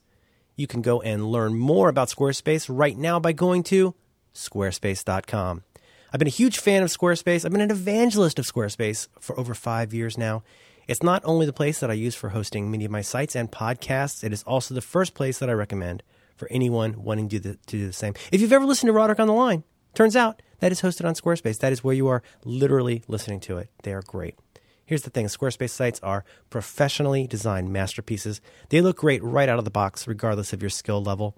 They offer intuitive, easy to use tools. Take all the pain out of getting your stuff up. Squarespace also has state of the art technology that powers your site. That ensures security and stability. Even if you get a link from a popular internet personality like John Siracusa, there is no Z in Siracusa. Squarespace is trusted by millions of people and some of the most respected companies in the world. But today I want to remind you also that Squarespace offers an amazing commerce functionality. That means you can run your own online store using Squarespace. And believe me, Squarespace does so much of the heavy lifting for you here. Your store looks beautiful on mobile. Managing orders is painless. And they, this is the amazing part. They even help you determine shipping rates and generate labels for your goods all in one place. Solid gold. The wonderful part is that Squarespace plans start at a very affordable $8 per month. And that includes a free domain name if you sign up for a year which you should totally do. Please check these folks out. They're old friends of ours. Tell your friends about it. You can start your free trial today with no credit card required by visiting squarespace.com. When you're ready to sign up, all you got to do is use that special offer code DIFFS, D I F F S. That will get you 10% off your first purchase. Our thanks to Squarespace for supporting reconcilable differences and all the great shows. Squarespace, build it beautiful. Have you ever seen? So you saw Jodorowsky's Dune documentary? I'm I didn't. I know. I didn't. I, I know all about it. I really mean to watch it. Well, I, I, the reason I ask, I, I don't. I mean, that's that's a very fun documentary. Have you ever seen any of Jodorowsky's actual films? I don't think so. I think the only time I've even heard his name was because of the documentary. And maybe I have. He t- names them as common. You well, know, I'm going to send you uh, right now in the robot. I'm going to send you. You don't have to watch it now unless you choose to. The trailer for his movie, The Holy Mountain, and I, I think uh, you know it's it's pretty wackadoodle. But you know, I, I just have a thing. I do have a thing for I'm trying to think of the movies here. There, I, I do. I mean, surrealism is fun for its own sake. Surrealism as a thing is fun because it's the juxt- juxtaposition of things that just should not be together. And for somebody who enjoys the Marx Brothers and having a child, the idea of mi- mixing things together that don't belong together for no reason is fun. It's it is kind of a druggy thing to enjoy two things that should not be next to each other. Whereas I, I think with magic realism or with something like Jodorowsky, there's something bigger going on. There's something much more uh, sometimes silly, but frequently, um, I don't know, there's a bigger story to be told that isn't just about unexpected juxtaposition. There's, you know what I mean? Do, do you know what I'm saying? Like, did you ever read 100 Years of, of uh, Solitude? I did not. Oh my gosh. Oh my gosh. I'm watching this trailer, and I yeah, this this is not up my alley. no. When the bird flies out of the bullet wound. Like the video for that song, whose name I can't pronounce. Prison colon it- Ensign Accusal? That's about my limit. Okay. God, I feel like I need a nap. I wonder if is that actually how you pronounce that? That you and John seem to have come to a uh, unspoken agreement on how to pronounce the title of that song, but I have the sneaking suspicion that it has no bearing on how the actual thing is pronounced. Technically, I think it's uh, Prison colon Ensign Accusal. Mm-hmm. All right. Whereas VTG when we need him. Dun, dun, dun. We should we should get on Slack and have him pronounce it for us. Yeah, that's he. He provides that as a service. Federico Viticci as a service. Yeah, Vass. Prisen collinensina in Chusol. Boy, did you listen to that episode of that Italian podcast he was on? why would it was it all in Italian? Yeah, yeah, yeah. No, Well, no, somebody posted it. Somebody posted it in the Slack. and I went and listened to it. My goodness. Well, you know, Federico's al- already a very, you know, very, very musky, attractive man. but like Yes. hear, hearing him speak in Italian, my God, what a beautiful language! So beautiful. I, I- the, my favorite thing about Italian, and this is another dream logic thing, is that I I will very quickly believe that I can understand it. I can't. Oh, yeah. I, I do not understand Italian. But like when I watch The Godfather, because I've seen the movie so many times and because the subtitles are right below it, I will convince myself 17 times during that movie that I can understand Italian. I can't. I absolutely cannot understand. But I will like, wait a second. I understand Italian. No, you don't. Stop it. You just, you know the movie. Oh God, I thought of you tonight before I came into the uh, the studio, as I call it. Uh, we were watching um Kitchen Nightmares, and it was an Italian restaurant in Boston. So there were these two women. Fantastic episode. These two sisters that run this restaurant, and they're super Italian and super Bostonian, and their accent was exquisite. Was it like a Bostonian accent or an Italian one? Well, it was an, it was a mostly Italian American accent, but with kind of comically Boston inflections. You know, the kind of Bostony Long Islandy mm-hmm. kind of like strange vowel sound. They're different. They're they are different, but yeah, I can see how I can see how people not from around here can get them confused because they do have some similar qualities. Many years later, as he faced the firing squad, Colonel Aureliano Buendia was to remember that distant afternoon when his father took him to discover ice. First line of 100 Years of Solitude, one of my favorite first lines of a movie, of a, of a book. I thought that was from your dream journal, He's an, he's an ancient, an ancient cat. And then I guess it was more coherent than your than your little fragments that you have in your. I'm not here to please you. Was it an, ancient, no, it was an ancient cat. It was an ancient bird. Is that what it Can you was? can you tell me? Can you tell me this? Yeah. Before we finally get off this, Yeah. Are there capital letters in your little thing that you write down about your dreams? Uh, yeah, punctuation. Yeah, yeah. Mostly, you know, up down. Sometimes it's all lowercase if I'm doing it on the iPhone. But yeah, yeah, Because that's what I'm picturing. I'm like I'm picturing like e.e. cummings going on over there. yeah. No, no, that's what it looks like. Yeah, yeah, yeah. Okay, here's one. Uh, this is part of this is the continuation after you're literally speaking into the ear of an ancient bird that seems dead. It remembers everything. New line, new line. Later, genre of sci-fi. It's okay to explain away some things with because science, quote unquote. Almost like censorship style black dots, but a big metaphorical dot over something and say, hey, it's this way because science or whatever else just made it that way, even though you haven't figured it out yet, at least in the story, TK Reason. You can't TK can't make this up. your, You can't your, in make your this own up. dreams. Ladies and gentlemen, March 2nd, 2014 at 4:30 in the morning. I thought to write that down. Doesn't does it drive your wife nuts that you are like She doesn't know any typing of this. things, She doesn't know typing any of things, typing things with your thumbs at I four in to- the morning? John, I have to have a relationship with her. She doesn't know any of this. Leadership. Take over an adjacent square.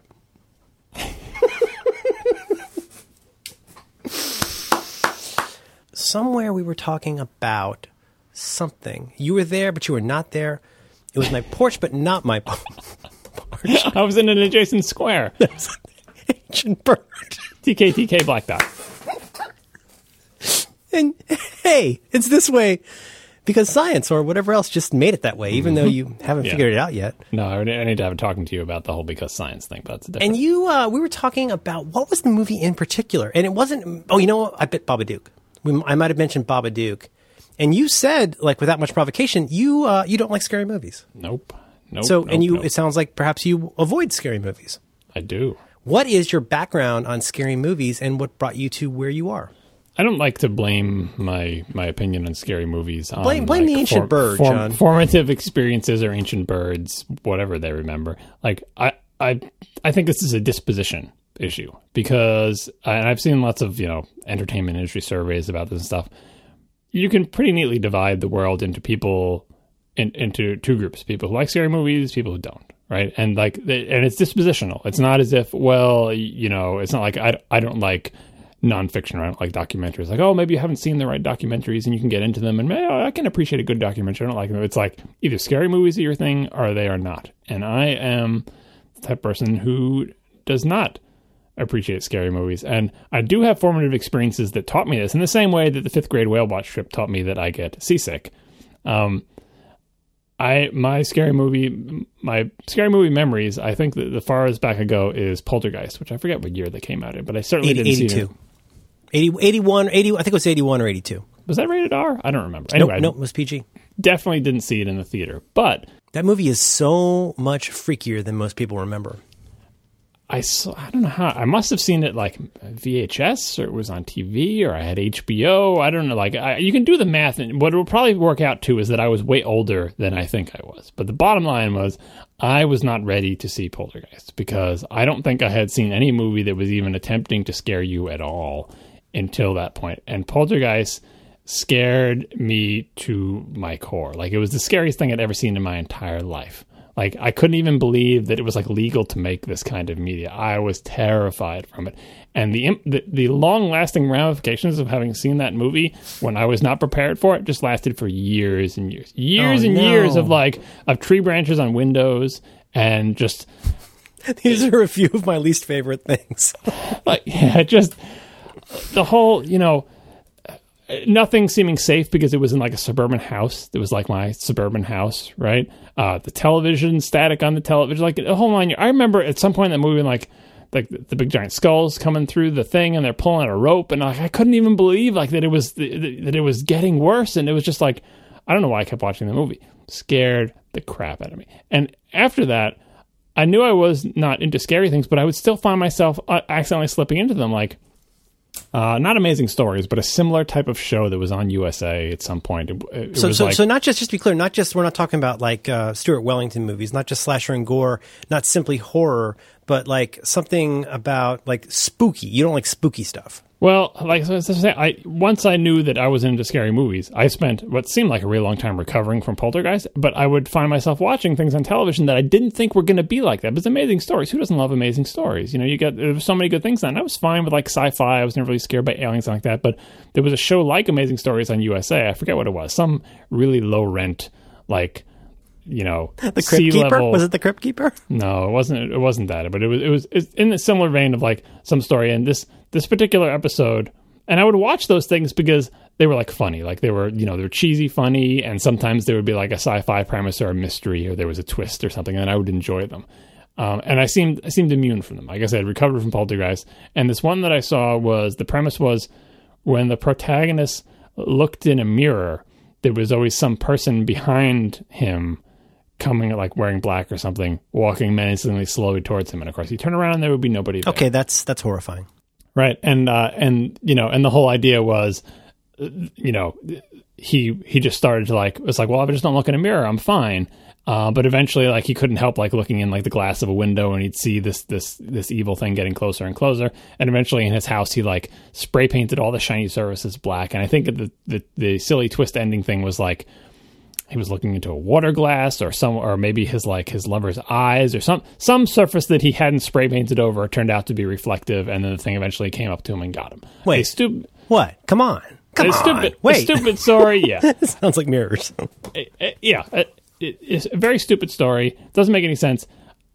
I don't know how long in my house that was filled with mirrors I oh, avoided no. looking in them. oh, that's so. That's And I was old enough to know, like, this is stupid. There's nothing in the Right. mirror. You can look at them, but the other part of my brain would go, you know what? Maybe don't look at them anyway. But that's the brilliance of something like Poltergeist or what you're describing is it, it takes something that's very m- mundane and common. And one thing that was so great about Twilight Zone in some cases was it would take something so, that you really knew and or again magic realism. It takes something that you think you really know and makes it unfamiliar. And in that case, now you're going to see that everywhere.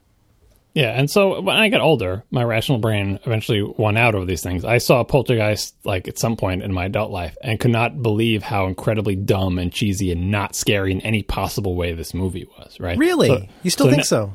Yeah. So like it just not like it is even though like this is like, oh, this is a big movie that scared you, it just looks stupid to me now. But um modern horror movies, even s- stupid stuff like jump scares, jump scares affect everybody. Like there isn't if you if there's no one out there that is immune to jump scares because eventually one some movie will wrap you up enough to the point where you get you know jump scares are cheap, they're there, whatever. I don't like the feeling of having a jump scare. I just don't like it. Some people like it; it's thrilling or whatever. I don't know why I don't like it. Why it feels like it feels like damage. Like it feels like a thing that I don't want to happen. I don't like to have that feeling at all. Uh, it's not. Thr- it's like eating hot food. Like you know, and anything that sort of puts your body under physical or emotional stress. Or like a roller coaster in a situation that's not actually dangerous, but it's triggering all those danger responses. You get the endorphin rush or whatever. Right. Scary it's, it's, movies- it's kind of emotionally tearing. Yeah, and scary movies for whatever reason, they give me all that same feelings as everyone else, but I say, you know what, F you. I don't like that feeling. I don't want to be scared. I don't want to feel menaced. I don't want to have a jump scare. I don't want to uh, feel that someone is being uh, attacked or whatever. Like, I want there to be a story. I want there to be adventure. There can be danger or whatever, but like horror movies, uh, movies that are about like, you know, torture porn movies, Right. uh, lots and lots of gore, uh, jump scares, even psychological horror with with ghosts. Like every genre of horror movie, it just it's not a thing that I want to engage in because I can watch them and I can get through them and I don't at this point have the problem where like if I watch one of them then I won't be able to look into mirrors or whatever. But I don't like it. I don't enjoy it. And so I'm just not a scary movie person. And I don't begrudge people. Other people I understand Right, exactly right. why they enjoyed them, but I don't know how those two things connect or if they do at all. Because when I was a kid, before my rational brain, brain grew in, really they just terrified me. And maybe it's, you know, you had such an easy childhood there was nothing to actually be scared of. You spent your entire, you know, years of your life being terrified by poltergeist. Um, but I did. Like it, it really felt traumatizing to me, and it was really difficult for me to shake. I think just because like kids have an active imagination, and your imagination is this terrible adversary that you just Well, you cannot just have so much. you're. You're like you notice everything so much more when you're a kid. It takes much less, and we talk, I think we've talked about this before, like how you don't really know what's going to scar your kid. It's because everybody's different, and it's difficult to know like what you're going to be sensitive to until it's already too late. And you know, also though, like there's different reasons people like different kinds of quote unquote horror movies or scary movies. Some people like the rush of being scared. Some people like the gore and the kind of revulsion of something like that. Uh, Some people like pushing themselves to how much they can sort of like, like, do you remember when like Faces of Death was really popular? yeah, I was never interested in. Oh that. no, Like, me, that I know I was actively creepy. against it. I thought it was exactly it was what, It's, just- it's gruesome and just like not like either it's fake and it's dumb or it's real and it's something we shouldn't be looking at. in, and in any case, in, when I was at the height of my punk rock, you know, left wing progressivism, I thought it represented like basically the downfall of decent society. That there were so many people that wanted to watch people being killed in a movie. But I mean, everybody has their different reasons. It's just that it's funny because I think some of the people who are super into things like scary movies, like are are kind of more playful about it, where they see it as you know, I mean, Yeah, it's I, like I'm a roller coaster. It's like a thrill ride. right, right, right. I mean, you, and the, the entire time they're, you know, I, I don't know. I try to parse like the, people who I hear who are most into horror movies these days are the people in the flophouse, and I try to parse their their love of it. It's Head, like, head well, the family, you got Castle there- Freak. There's like the B movies and like because I've seen what Dead Alive, whatever the but the Peter Jackson thing that he did before. Uh, Oh, that's a, that's a fun Creatures. movie. Yeah. right? And and like that one is like okay, well, it's ridiculous. It's That involves somebody getting killed with a lawnmower. Yeah, there's a big lawnmower scene. Right, there's right. the end of the movie where the, the, the mother is trying to pull her child back into her it, ver through various orifices, and it's just terrible. Like it, but I don't I don't enjoy those, but they also don't scare me. But I I feel like when the when those guys who are big horror movie fans talk about it, they want a horror movie that actually gets them. They want a movie that gets them into it enough where the jump scares work. And maybe they'll think that's cheap, but they want like the sort of they want to be scared. Bottom line is they want to be scared. And you're very jaded after you've seen a lot of horror movies. It takes a lot to scare you. Oh, so you know, really- you know, you know the playbook. You know, right? I, I I enjoyed like for example when they talked about the one is it Unfriended? Yep. Is that I don't I don't know if that was the Yeah, where it. it was like all all done through the screen, where you'd see like a computer screen and different windows opening. yeah. I feel like especially with Dan and a little bit Stuart, you could get this kind of not precisely. You know, I, I I love Final Judgments. I love the way they phrase Final Judgments. You know, and the way it's like, you know, yeah, it's but it's actually a movie I kind of liked. Like I got the feeling that Dan was kind of like, I, I, you know, he didn't. I don't remember if he exactly said this, but he seemed to kind of admire the way it was done, and and kind of grudgingly admitted that some of the jump scare stuff was actually pretty scary. Yeah, uh, that, that, I mean that's just, I think what the jaded like why things like The Descent get these rave reviews is like I thought I that there's nothing a horror movie could do to scare me anymore, and this one managed to because it like it, it got me wrapped up in the story enough where I where the scares worked. Whereas another one you're like this is just by the numbers and it's stupid and it wasn't even that gory and it wasn't funny and it wasn't over the top and you know and then it's just right. Uh, but I don't want I don't want a movie to scare me like that. I don't I don't seek Yeah. that out. Yeah, I get that. I get that. I'm thinking about two very important, very, very good scary movies that changed the game. I think uh, Rosemary's Baby and The Exorcist. And you know, there are people today who like to like go, "Oh yeah, The Exorcist. That's like really that looks really stupid now." I disagree. I, I mean, like it's campy at points, but I think the thing, well, both movies, the thing that both movies share that I think is later continued in the tradition of things like the Babadook is to take something that's extremely familiar and usually very warm, in this case, family, you know, parenthood, motherhood in particular, and turn it into something. So wait, so that's the first part. The first part is you take like, okay, parent and motherhood, we understand that. But then, again, now we're back to pregnancy. Like, there's so much weird chemistry in your brain when you're pregnant. You feel so vulnerable. You feel so scared. You're like, oh my God, if something goes wrong, like, why do I suddenly feel like that sushi might be poisoned? Like, there's all kinds of things that women feel. I, I can't tell you how many women I've met who cannot stand the smell of meat being cooked Why is that a common thing? Well, because there's something that goes on in your mind. Like once you've been through that process, you remember that feeling of like at, at the once like all the all the positive feelings that everybody likes to talk about on mommy blogs, and then all the negative feelings that some people talk about on mommy blogs. It's super complicated, but th- that those two movies the way that they combine, like so shockingly combined, something very familiar and usually warm with something like beyond the pale. Like that's what made those movies scary. It wasn't like there's a guy with bolts in his neck walking around. You know, I, I think that's and again with Poltergeist to some extent that's what works. Definitely what works in the Babadook, and I, I think there is a very Roman Polanski kind of mind that enjoys watching something like like that just because you know it's provoking some little nerve center in your head about something that should feel familiar. Do you know what I mean? Yeah, I think I'm still vulnerable to probably body horror. I think is the term of art about that, like horror movies that are like, imagine if your body did this. Like, I mean, I Oh, guess like the hu- Japanese movie Tetsuo. That or, or even like, uh, uh, you know, I guess Human Centipede, which I've never seen, could be a similar Oh, God. thing. But just body horror movies, especially like I said, pregnant woman. Like you may have these these sick beliefs about what could be happening to your body, but imagine if it really was. Imagine if it was like this.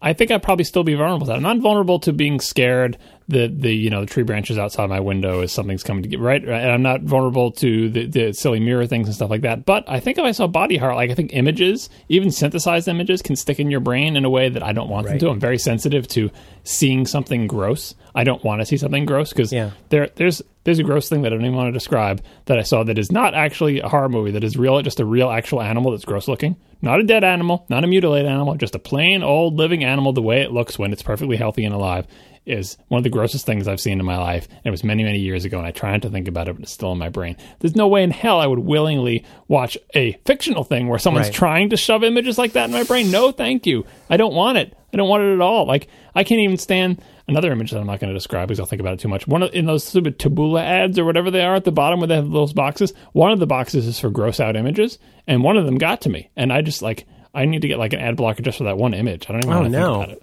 Yeah, t- here we go. Tetsuo, the Iron Man. Um, I'm trying to think of the stuff that really s- scarred is maybe too strong a word, but I don't know if you. I mean, you've heard Back to Work. The first episode of Back to Work we ever did is called Alligator in the Bathroom, and it was about a time that we were watching Abbott and Costello meet Frankenstein. And I had this, this is again the very first episode of our show, January 2011. And I remember having, when I was a kid, I was probably three or four, and I suddenly had the most overwhelming feeling. I, this is so random.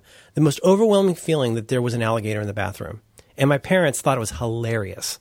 But do you remember being a little kid and getting an idea in your head? The same way that you would get that, like that image in your head? I remember driving around like in 12th grade, like what you just described, seeing a dachshund that had been hit in the road and then like trying to deal with this dachshund that was dying that the pe- people in front of us had just hit. And like that image will be in my mind forever. I'll never get that out of my mind. You can't unsee certain images. It's just, it's strange. Wonder what it is that causes certain things to be something you really imprint on. Uh, the the only science that I know behind that, which makes perfect sense to me, which is probably why I believe it with anyone that have experimental results, is like, um, if you have any kind of experience at the same time that you are under physical or emotional stress, Right. The those Like, like a car accident in slow motion kind of yeah, thing. those things Yeah. will. And the one they always do is like they they do the most tame thing ever, where they just you know show a series of images on a screen and they ask you to recall them later, like a square, a circle, what color was it, whatever. I don't know, just bogus crap you have to remember. Um, and then they quiz you and see how many you can remember. Uh, and then like the control group just does that, and then at the end they say what was the sequence of images you saw, or whatever. And the the experimental group has their forearm shoved in a bucket of ice water during the whole time. And the, the bucket of ice water people remember it like way more than the other people. Wow. And like, what's if you ever put your arm in a bucket of ice water, it hurts. Like, it's not the most painful thing ever, and they're only there for a couple minutes, so it's not like they're you know going into you know they're in an otherwise warm room and they're fully clothed and there's no danger or whatever. But it really like if you ever stuck your hand or your arm in a bucket of ice water, it really just gets very uncomfortable very fast. That's all it takes. Just a little bit of discomfort. Now imagine if you're going through adolescence, where you might as well have your entire body immersed in ice water for the number of like things that are coursing through your brain at all times. Right. Like or, or you know, you, oh my god, that's that's a dog that's that got hit by a car. It's going to die. Of course, it's going to cement in your little brain because it's like my my mental model of this based on this experimental results is like grooves being run into a road, and it's like when you are under any kind of physical or emotional stress, or both at the same time, it's like adding weight to the carriage on the muddy road. It's like this is going to really dig in those grooves. This is going to cement this into your brain. It's why you know people have experiences in war where you're grievously injured and you've just seen your friend die. That Right, stuff is never going to leave you because that's the most stress your brain is ever going to be under of its entire life. Every second of things that go on there will just it cement themselves into your brain like like nobody's business, right? That's and so that that makes perfect sense to me. And again, I Uh, my understanding of how that works for myself and I think for most people is I don't want to induce that through a piece of media to stick something in there that I don't want to Right, be right, right. be turning over in my mind for the rest of my life. I just don't want to do that. No, I totally get that. And I mean, I don't know. I mean, I, I think it's totally normal and should be respected that people have certain kinds of sensibilities. I think there, there is a tendency to sort of think like, oh, you're a prude or you're a wuss or whatever. And like, I don't know. I just think people have different kinds of makeup. It doesn't, it's not a question of like how strong you are. It's a question of like what your sensibilities are. And I, you know, it's, it's kind of a bummer that I think a lot of us end up doing a lot of stupid stuff because we get goaded into it by people who are trying to make us feel bad about, you know, what our sensibilities are. That never happened to me. Although, like, I think there is a there there is another side of this. Like, at a certain point, the overall goodness of a piece of media, as long as it's not going too far in the hard direction, can mm-hmm. can overcome it. Like, so the best example is the movie Seven, which I guess is a horror movie and it has some scary parts, but I have no problem with the movie Seven. Like, some things in it hmm, Spaghetti Like- guy. Yeah, turned over a little bit of my mind, but for the most part, because it hangs together as such like a, a, a good, interesting story and and filmmaking and piece of art, um, and it doesn't rely on uh, body horror or too many jump scares or an unimaginable thing happening. was kind of unimaginable. Like the guy's pretty mean what he does to those people, but in the grand scheme of things, it's it's pretty very tame compared Yeah, to but like, I mean, the, the, the universe makes sense. Whether or not it's, you know, plausible, it makes sense. or even just compared to like you know Japanese horror like audition or like things that are just like bizarre and are going to really stick. Like what sticks with me about it is the the the story and the the you know the fact that it's raining the whole freaking movie until the end, which I thought was really clever. And, on like that, beau- that beautiful day, they drive down the road. yeah, like I mean, so I love like, that movie. And you know, I, I just for what it's worth, John, I've seen that one all the way through several times. Yeah, yeah, no, I that's love why, that- That's, I that's love that movie. That's why I brought up the game because that's my favorite Fincher movie. But like, I don't find myself revisiting Seven, but I'm glad that I watched it and I don't regret it. And like, that's I take a chance and stuff like that because I'm like, you know what, I really like David Fincher, and people are giving this movie good reviews. And even though it's kind of a horror movie, I will watch it, but very rarely will. I can't imagine. I can't think of the last horror movie that I saw willingly. Like, do, do you watch these scary things willingly uh, on any regular basis on your own? I'm going to say no. Um, I'm trying to think like of things that I've. You know what it is? I think I'm uh, I'm a little bit of a fancy indie guy. Where like if I hear about something that is getting very very good reviews, um, that's or that's doing something very differently. Uh, I will check it out. So, like the Babadook, I is one that I checked out that I was like, yeah, this is actually like very, very well done. What was the other one? It's Cabin in the Woods, right? Oh, Cabin in the Woods. Well, that's you know, Like, so I watched Cabin in the Woods and Scary Movie. Why did I watch them? Because both of them are like, oh, Cabin in the a- Woods. That's not really a horror movie. but it's it's a snarky, knowing take on the horror movie. Like Scream, same thing, right? Even though I don't really have the cultural background to understand everything in Scream, I have enough. Like I've seen enough of the Friday the Thirteenth movies. I've seen like the Nightmare on Elm Streets. Like I've seen, you know, as a kid of the '80s, I did see these movies. For the most part, I saw them at the point where they weren't really going to scare me, but I could get all the references. So Scream, I thought was great, was really enjoyable and fun. And Cabin in the Woods. A little bit less so, but I understood what they were getting at. But, But it was it was it was really me. invested. It was invested in its in its idea in, in its implementation. You know what I mean? Like there, but, but by the time you get to the point where all the CGI is starting to go crazy, you're like, wow, they. It wasn't like they just ran out of ideas. Like it's this is. I, I thought it was fun. I thought it was really Yeah, fun. like it, it's for people who clearly love horror movies, made for people who love them. And uh, I was like, I would love people for do that to the genres. I mean, basically, they have like Kill Bill is that for me because I love Right. those kung fu movies, and someone made an amazing like movie from a guy who loves kung fu movies. I And love that movie, yeah. Cabin in the Woods and Scream are kind of like that, and I, and I watch those. Like, but that that is basically it. Like, even though people were giving raves for what are those? uh Aronofsky, what's the guy who is always hurting people on film? Like the guy who did Pi. No, no, maybe maybe he did do Pi. I'm, I, Yeah, like Aronofsky. the movie. he's, um, The, the one with uh, the one with uh, Green Goblin. oh yeah, right, right, right. He did um, Requiem for Dream. He did The Wrestler, Black I saw it. Swan. Uh, that's it. I've seen Requiem for the Dream and Black Swan. Again, two movies. Uh, Requiem for the Dream I probably would not watch. And Black Swan had enough artistic merit that I watched it, and it wasn't too gross. Like for someone who keeps saying, "Oh, I don't like scary movies," you're listing off all these movies. I've seen them when they're good, but like, but again, things like It Follows or The Descent, I will not watch those. Like, I have no desire to ever see them, and I want to avoid Right. them. Yeah. Well, you know, it depends on what it's what it's there for. I mean, like a, a movie like Saw, uh, Saw is almost like meta meta porn because like you can watch a movie like that and it's it's it's so horrible and it's but it's almost it's campy. I guess is the word that I'm looking for. Even even as it is very dedicated to its its awfulness.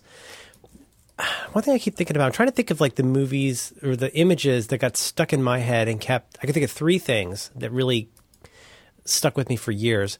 One was at an so I started watching The Twilight Zone in junior high, but even years before that, it must have been when I was a very little kid. Twilight Zone was probably fairly recently in syndication. Do you remember the episode? Did, were you a fan as a kid? Did you watch it? I think I've only seen like reruns here and there, so uh, you know, I've know Right, I know a few famous episodes, but Yeah, tell sure, me the sure, episode, sure. I'll tell you what I've seen. Well, there was one that all I remember about it is Agnes Moorehead from you know, or uh, the Orson Welles movies and Bewitched was in it, and it involved little tiny robots, like toy robots walking around, and it scared the living shit out of me. And for years, I would think about it. Like when I was going to bed at night, I would think about it, and I don't know why. I don't know why. I mean, like it was a lady from Bewitched and toy robots, and for some reason, I don't know why. Who knows why? Again, back to my uh, my, my beloved play Equus by Peter Shaffer. Moments snap together like magnets. How, do we? Do I have any idea why that got to me the way that it did? But it did. Why would Agnes Moorehead and toy robots affect me like that? well, I mean, you had toys. Another one, I was watching TV after I was supposed to be watching TV. Because I was a weird little kid, I'd snuck out of bed and I think I was watching The Tonight Show. This would be about 1973, 74, 75. I should be able to tell exactly here by looking at the thing here. 1974. Advertisement for a movie on TV during The Tonight Show called Beyond the Door. And it was just basically like a door and a creepy voice. I have never been so scared in my entire life as watching this sitting there and being in this case, what was I, eight, seven or eight? I was so freaking scared. And I don't know why. I don't know why. Uh, like kid, very young kids are very susceptible to that. And I see this like with my own children who are basically both very scared of things. But then I had they have friends, like especially when they were very young, they have friends who would be similar ages to them, and these friends were like can't see any movie where anyone is in peril. Like they, they can't they can't handle Toy Story until they're like twelve, right? Oh my oh my god, it's it's the trailer's up on YouTube. Oh my god, I'm gonna have to watch this. Oh my god. And then the other one, finally, finally, finally, uh, a movie called Magic with Anthony Hopkins, in which he had a ventriloquist dummy. Do you remember the ad for this? Oh, no, I, Hocus pocus, take it to bed. Magic is fun. another you're dead. USA movie. It might have been a Crypt Keeper. The one. movie. Another The thing US is, I'm, I'm sitting here looking at YouTube and looking at screen grabs. Like this looks terrible. It looks awful. Yeah, no, they were all bad, low budget. Like, but anyway, ventriloquist dummies. Yeah, like there was one with a ventriloquist dummy who like chases after a woman with a knife. The worst, Um, the- the like like a Chucky kind of thing. It's not. It wasn't Chucky. It was way pre Chucky. But it was just. It was a ventriloquist dummy. Ventriloquist dummies are, are creepy. So are clowns, right? And so Yeah. there's so many, and you don't even have to do that good of a job. And if you're, and I, I think it also has to do with the atmosphere. Like I said, sneaking out of bed late at night. Like when Yep. I was when I was a kid, I actually had a television, like a bar television, up in the corner of my room. Um, and so I spent a lot of time watching television way after I was supposed to. Sure. And at two in the morning, the stupid thing with the ventriloquist dummy that grabs a knife out of the kitchen drawer and, and cuts this woman is all scary. Like, you know, ventriloquist dummies are creepy, right? And that one didn't really stick with me. I think I was sort of coming out of it there, but it's like, why was I even doing that to myself? You just get roped into watching these scary things. And, you know, But I mean, don't you think part of it is the like maybe not for you, but for some people there's the just sort of challenge of like, can I take it like a roller coaster? Like, don't you think there's an element yeah, of like, when I was a kid, like that's the whole reason I've seen Friday the Thirteenth and the Nightmare on Elm Street because all my contemporaries had seen it, and it seemed like a thing you had to see, and and so I would just endure it so I could be part of the conversation. Sure, sure, right? sure. It was the macho thing or whatever. Yeah, like, yeah. And, and and truth be told, those were not that scary, and they were pretty silly, so that wasn't that big of a deal. But like, but at that point, I was still trying to shake Poltergeist, like. It just and I, and I feel like a lot of people have that experience, like when they're when they're too young and they see something, whatever it may be, where it's Bambi dying or just like a large Marge and, and uh, Pee Wee's Big Adventure or whatever, that's just one jump scare. But like you know, Large Marge is a great example. You talk to so many people of our age, and they'll they'll they say they remember Large Marge. It's the silliest, stupidest, cartoonish jump scare in the history of the world. But it's in the middle of, of a movie where like you don't expect it. The whole rest of the movie is like it's Pee Wee Herman. Everything's funny. I was I was eight, I was eighteen or nineteen when I saw it, and I still jumped. Yeah, it was totally like claymation. because it's out of it's out of nowhere. It's in the middle of this movie, and so the, the young younger you are when you see that, like that can be, you know, I, I feel like there is a place for whatever that formative scary thing is. And, like Bambi comes up a lot for people our age too. Like you see that when you're young, you can't even believe this thing is happening. It's the worst thing you've ever seen in your life, and Right. and like it's the type of movie where if you have kids these days, when you just play the same thing over and over again. Uh, where they, where your kid will want to see a movie, but will leave the room for a certain section of the movie, or would demand that the movie starts after the scary part. And how many years do you go through, like, uh, doing that for them or like why you know i think parents can all relate to this if you watch a movie and your kids will ask for this movie but at a certain point they can't be in the room Oh yeah, that was that was when she was three. That was giant. We were just talking about this uh, actually last night. We watched Santa Claus is Coming to Town, and I was like, "Oh, Ellie, you, you know, do you remember when you were little how scared you were of winter? When like when you know, you know what I mean? The you know, you, do you know the show, the Rankin Bass, Bass show? You probably don't watch it 'cause it's maybe garbage. maybe Yeah, but you know, there's big, big. It's sort of like along the lines of the uh, abominable snowman. In this case, you've got winter, and he shows up, and she would be like, "Fast over, daddy, fast over." Like, is it is it 12 frames per second like claymation stop motion stuff oh, a lot of it. I mean, uh, they just are inert for several seconds at a time. then there's a continuity error, and then there's a Dolly I- Madison. I remember commercial. being a little bit scared by the bumble the Bumble was pretty scary. Yeah, ham hocks and guitar strings. Um, uh, what was I going to ask you about? I had a question. Permiso. should have written it down does she still say fast over No, I wish. I miss it so much. That, that the classic for that one was Toy Story Two, when the, the it's the you know uh, cold open with the video game, and they get to the point where Buzz has to go. You've probably heard this before, but Buzz has to go over like the discs in the air, Yep, and he's yep. about to run into you know take the battery out, and she would always say, "Fast over, Daddy, fast over." there's too much too much tension Oh my God, so much. She's Yeah. um she's she's you know, but it's funny because I, I I like that she's still a little vulnerable. Where like there are things where like she'll be like fake scared sometimes. It's you know it's really cute. Yeah, no, I, I say the same thing to my daughter about like, do you remember when you were scared about you know what she used to call the robot movie, uh, Castle in the Sky, because it has this scary part Oh, towards like the middle part where the robot kind of goes berserk, and she she had to leave the room for that, and so she would ask to see the movie again. She would do the thing where when it got up to the robot part, that was it, the movie was done. Oh, and I'm like, well, don't you want to see what happens after? And she was like, no, that's it. And now I talk to her about it, like, do you remember when you were scared of the robot? She basically just says my name and rolls her eyes. Like, so For us, that's the blimp fire in Up. We've never seen the end of Up. Because no, no, no. Hey, dude, not me, not me, not me. Like, no, no, but- it's fine. It's fine. it's like, not you me. can do with the kid. Like I, I, I, I'm totally like I feel bad when that happens. I feel like maybe I shouldn't have shown you this movie. Maybe you weren't. because know. Like I said, every kid is different. Talking about the kids who can't handle Toy Story till they're 12. Like I don't blame the kids or the parents. It's just everybody has a different tolerance to this type of stuff, and I feel like I don't want to. I don't want to. Like I never want my kids to experience what I experienced with Poltergeist. And I don't know. Maybe there's nothing I can I do know, to stop that, and they're just going to find but you something. never, but you never know. You never know what it's going to be, and like, yeah, yeah, no, it, it's it's really difficult to know. And but I mean, you know, I'm glad she's not super jaded. I'm glad there's still times where she sees a, somebody getting cut, and that like makes her sad. Like that's a good thing. She's not. She's not. oh a, yeah, you know, yeah, getting cut. That's the, that's a big thing with kids. Like they don't want to see. Someone Yeah, Jonas was like cut. that too. John's talked about that where like, you know, there'll be like just this you'll watch, you know, people getting, you know, lightsabered and lasered and shot and everything, but you see somebody get a cut on their hand. Yeah, And no, like if someone shoves a knife through someone's boot and the handle breaks off and they try to pull the knife out and don't realize it's just a blade. Wait, what was that? And then he tries to pull it off and he gets any what was that? What movie My is that? wife, uh, What is that? We just saw that. Yeah, I know, Oh, yeah. f- Oh, Fargo? Yes. Oh my god. I'm not caught up, but I did see that episode. But anyway, oh uh, my god. Ah, so My you've, wife you've yelped seen, in the you've other room that you've seen that that happened. episode. yes. Oh my god. We You talked quit- about that. You got to quit stabbing him, hon. How much do you love Landry on there? Isn't he great? Oh god, those two, like that that that, that previous episode. Spoilers for Fargo. Stop listening now.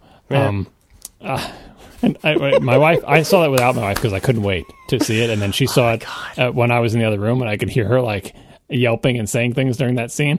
And like when that thing ends and they're just there sheepishly looking with their hands up, I'm like, did you think they were going to live to the end of this episode? Because like through all through through no decision of their own, have they are they allowed? Like it's the most miraculous thing that this episode comes to a close and they are both still alive. How is anybody on that show still alive at any point? They they seriously like they are the type of in Fargo in the movie and in the television series. People who make the decisions they've made, Yes. they would be dead a hundred Oh, times absolutely. over. So, And so you're here they are on you're on the week you're on the I'm just one behind. second to oh god oh my god that was such a good episode and so that's the one also where like you know, so you saw the shot that I was talking about with the trees Yeah, yeah. We was that was that. did you get a moiré on yours I don't think I did. I would if I did it. I didn't notice it.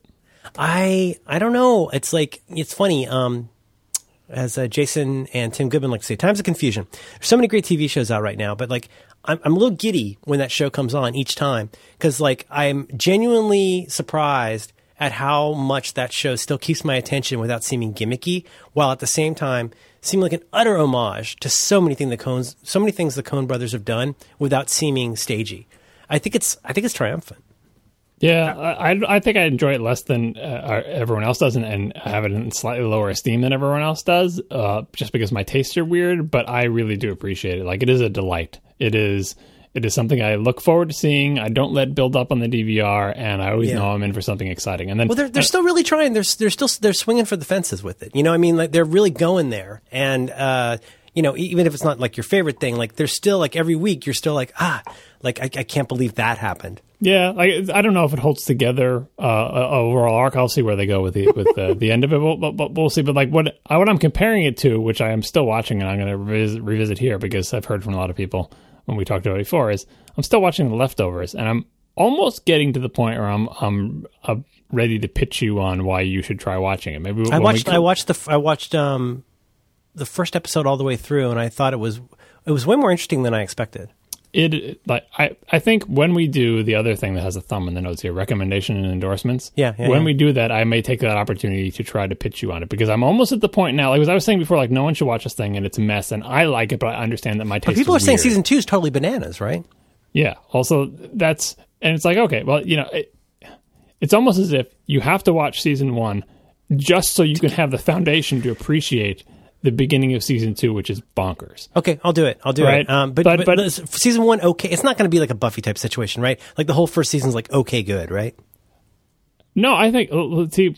Yeah, if I'm if I was going to pitch I, as I watch season two, I'm thinking, you know what? That's selling it short. The whole season one isn't just like a thing that you watch so you can appreciate season two. Yes, that you have to watch it to appreciate the beginning of season two. But but you know what? I feel like this thing is really starting to hold together and like Okay. kind of like Ghost in the Shell. I don't remember if you uh, listened. No, to that I haven't, haven't watched that yet. No, I've heard it, but I haven't watched it yet. But Yeah. but anyway, like kind of like Ghost in the Shell, where like you, you step back a few steps and you look at it, and you're like, seriously, this is there is a theme, and they're hitting me over the head with it, and it is pretty heavy handed. And it's like you can't miss the theme. The theme is everywhere. It's well integrated into the work or whatever.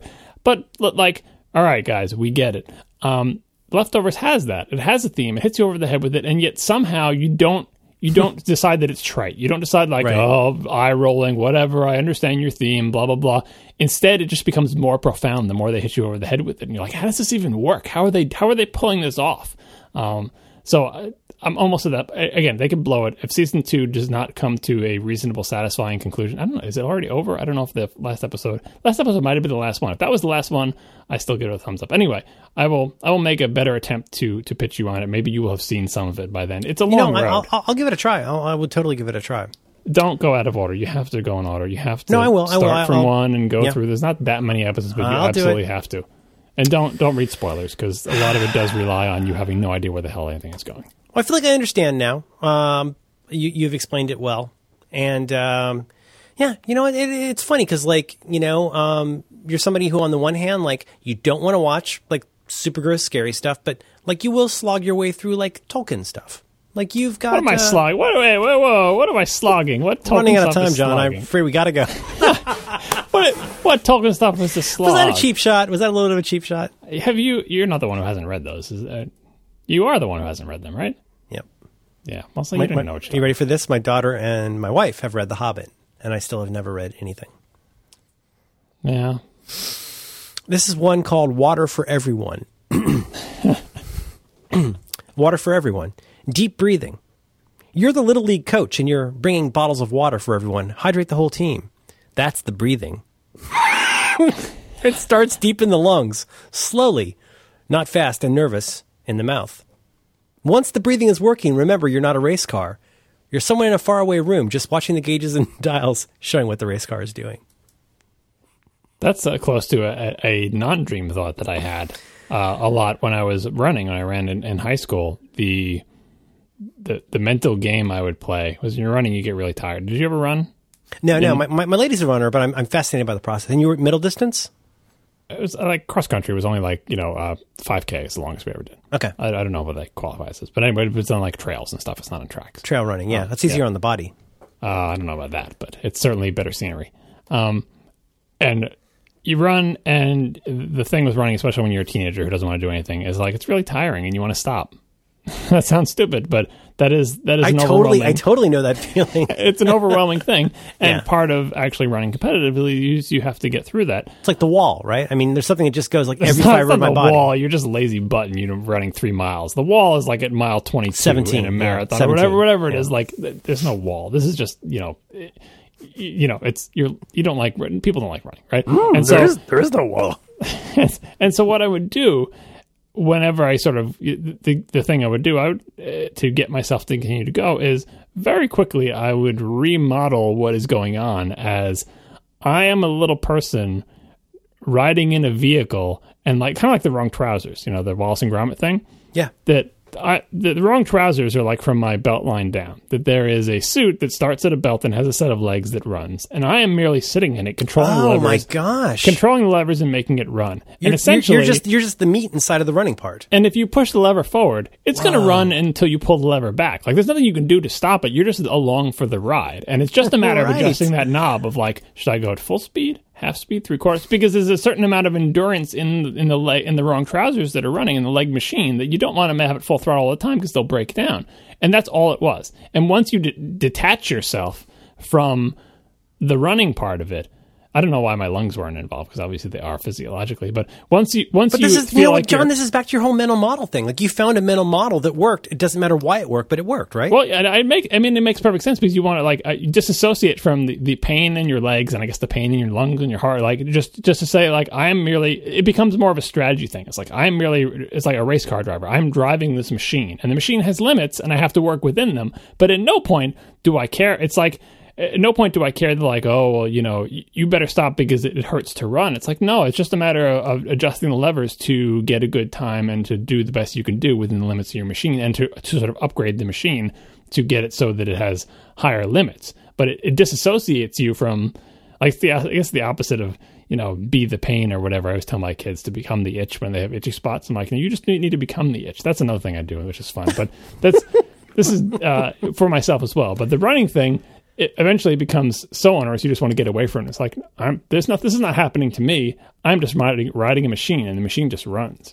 because and part of that is it's um there's something oh god i'm avoiding all of those nouns that i hate using um it's it, there's a very natural tendency to overly personalize what's happening to you right i mean in that case to go like to kind of um surrender to feeling like kind of overwhelmed like overtaken by that feeling and in some ways you're depersonalizing it right you're saying you're saying no that's that's a that's a feeling that i'm having that's different than like who I actually am. If I imagine that there's these, not not specifically that you've got techno trousers, but but uh, that depersonalizes it. It makes it less you, and it's an external thing that's happening to you, but you can just keep going. It's like an out of body experience, really. 'cause You're disassociating, but but you're still saying associated in, in the same way that you'd be like it's it's like riding a horse. Like the horse is, is going to die if you just run it to death, right? So you have to.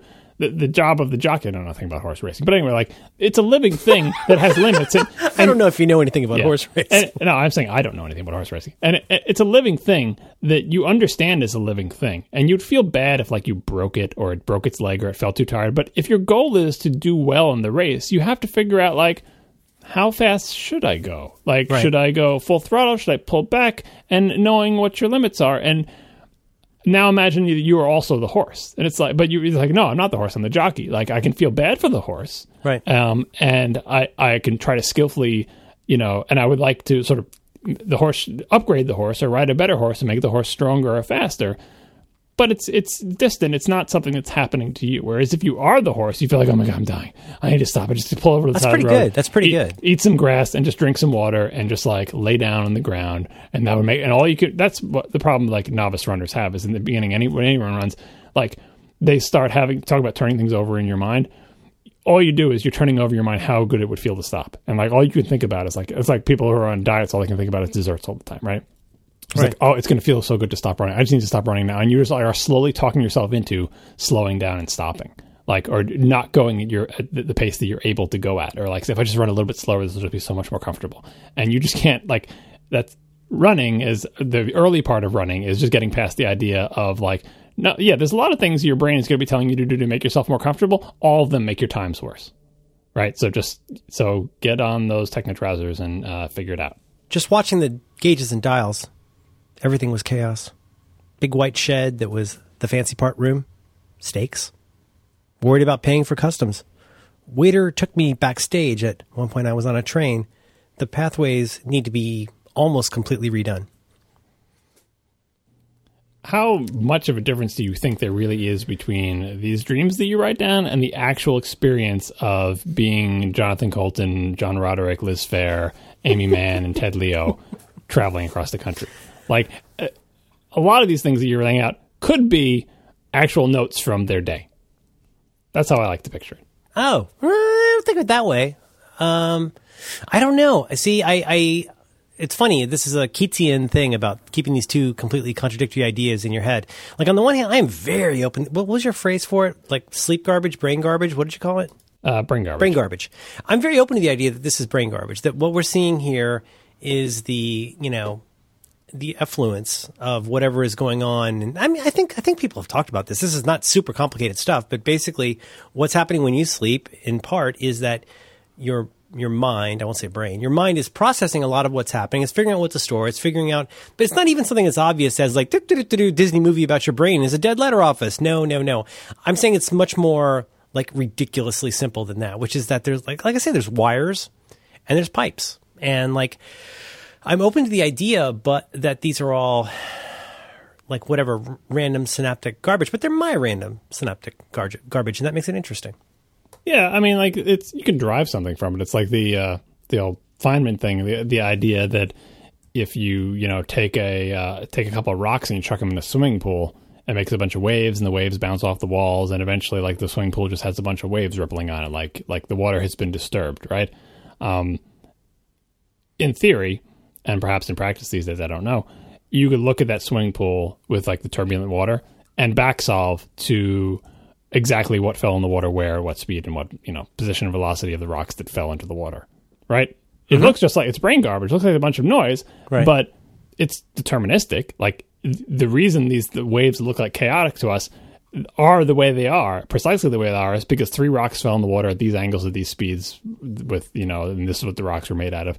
You can back solve. So this brain garbage, it's your brain garbage in that, yes, it's garbage and it basically looks like static or the waves in the pool, but it's fun to imagine that you could back solve to see what the rocks were. Which you can't. You That's, can't. that's a hell of a model.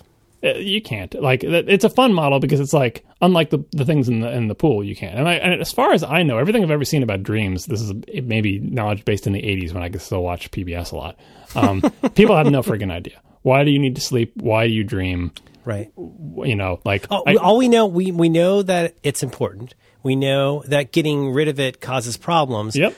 But even with all of that, we don't completely understand what's happening. And the thing is, there probably is like there is nothing to know. It's again the thing of like, yeah, but why? Like they do all these experiments of like, why do we need sleep? What happens when you don't have it? Really easy to do those experiments. You could do all the sleep deprivation experiments. People who have brain problems, who can't do things, who can't get into REM sleep, and all this. You know, we we understand so much about it, but and yet there's this question that probably not the scientists, but like lay people want to know is like, yeah, but why? Which is might as well just you know a lot of but why questions actually have no satisfactory answer, and people don't want to think about that. But Right. it's like yeah, but why do we dream? It's it, you might as well ask. Yeah, but why do these waves go in the pool? Oh, someone threw threw three rocks in, right? Yeah, but Yeah. why? Why? Like it's there is there is no why. There's just the rocks.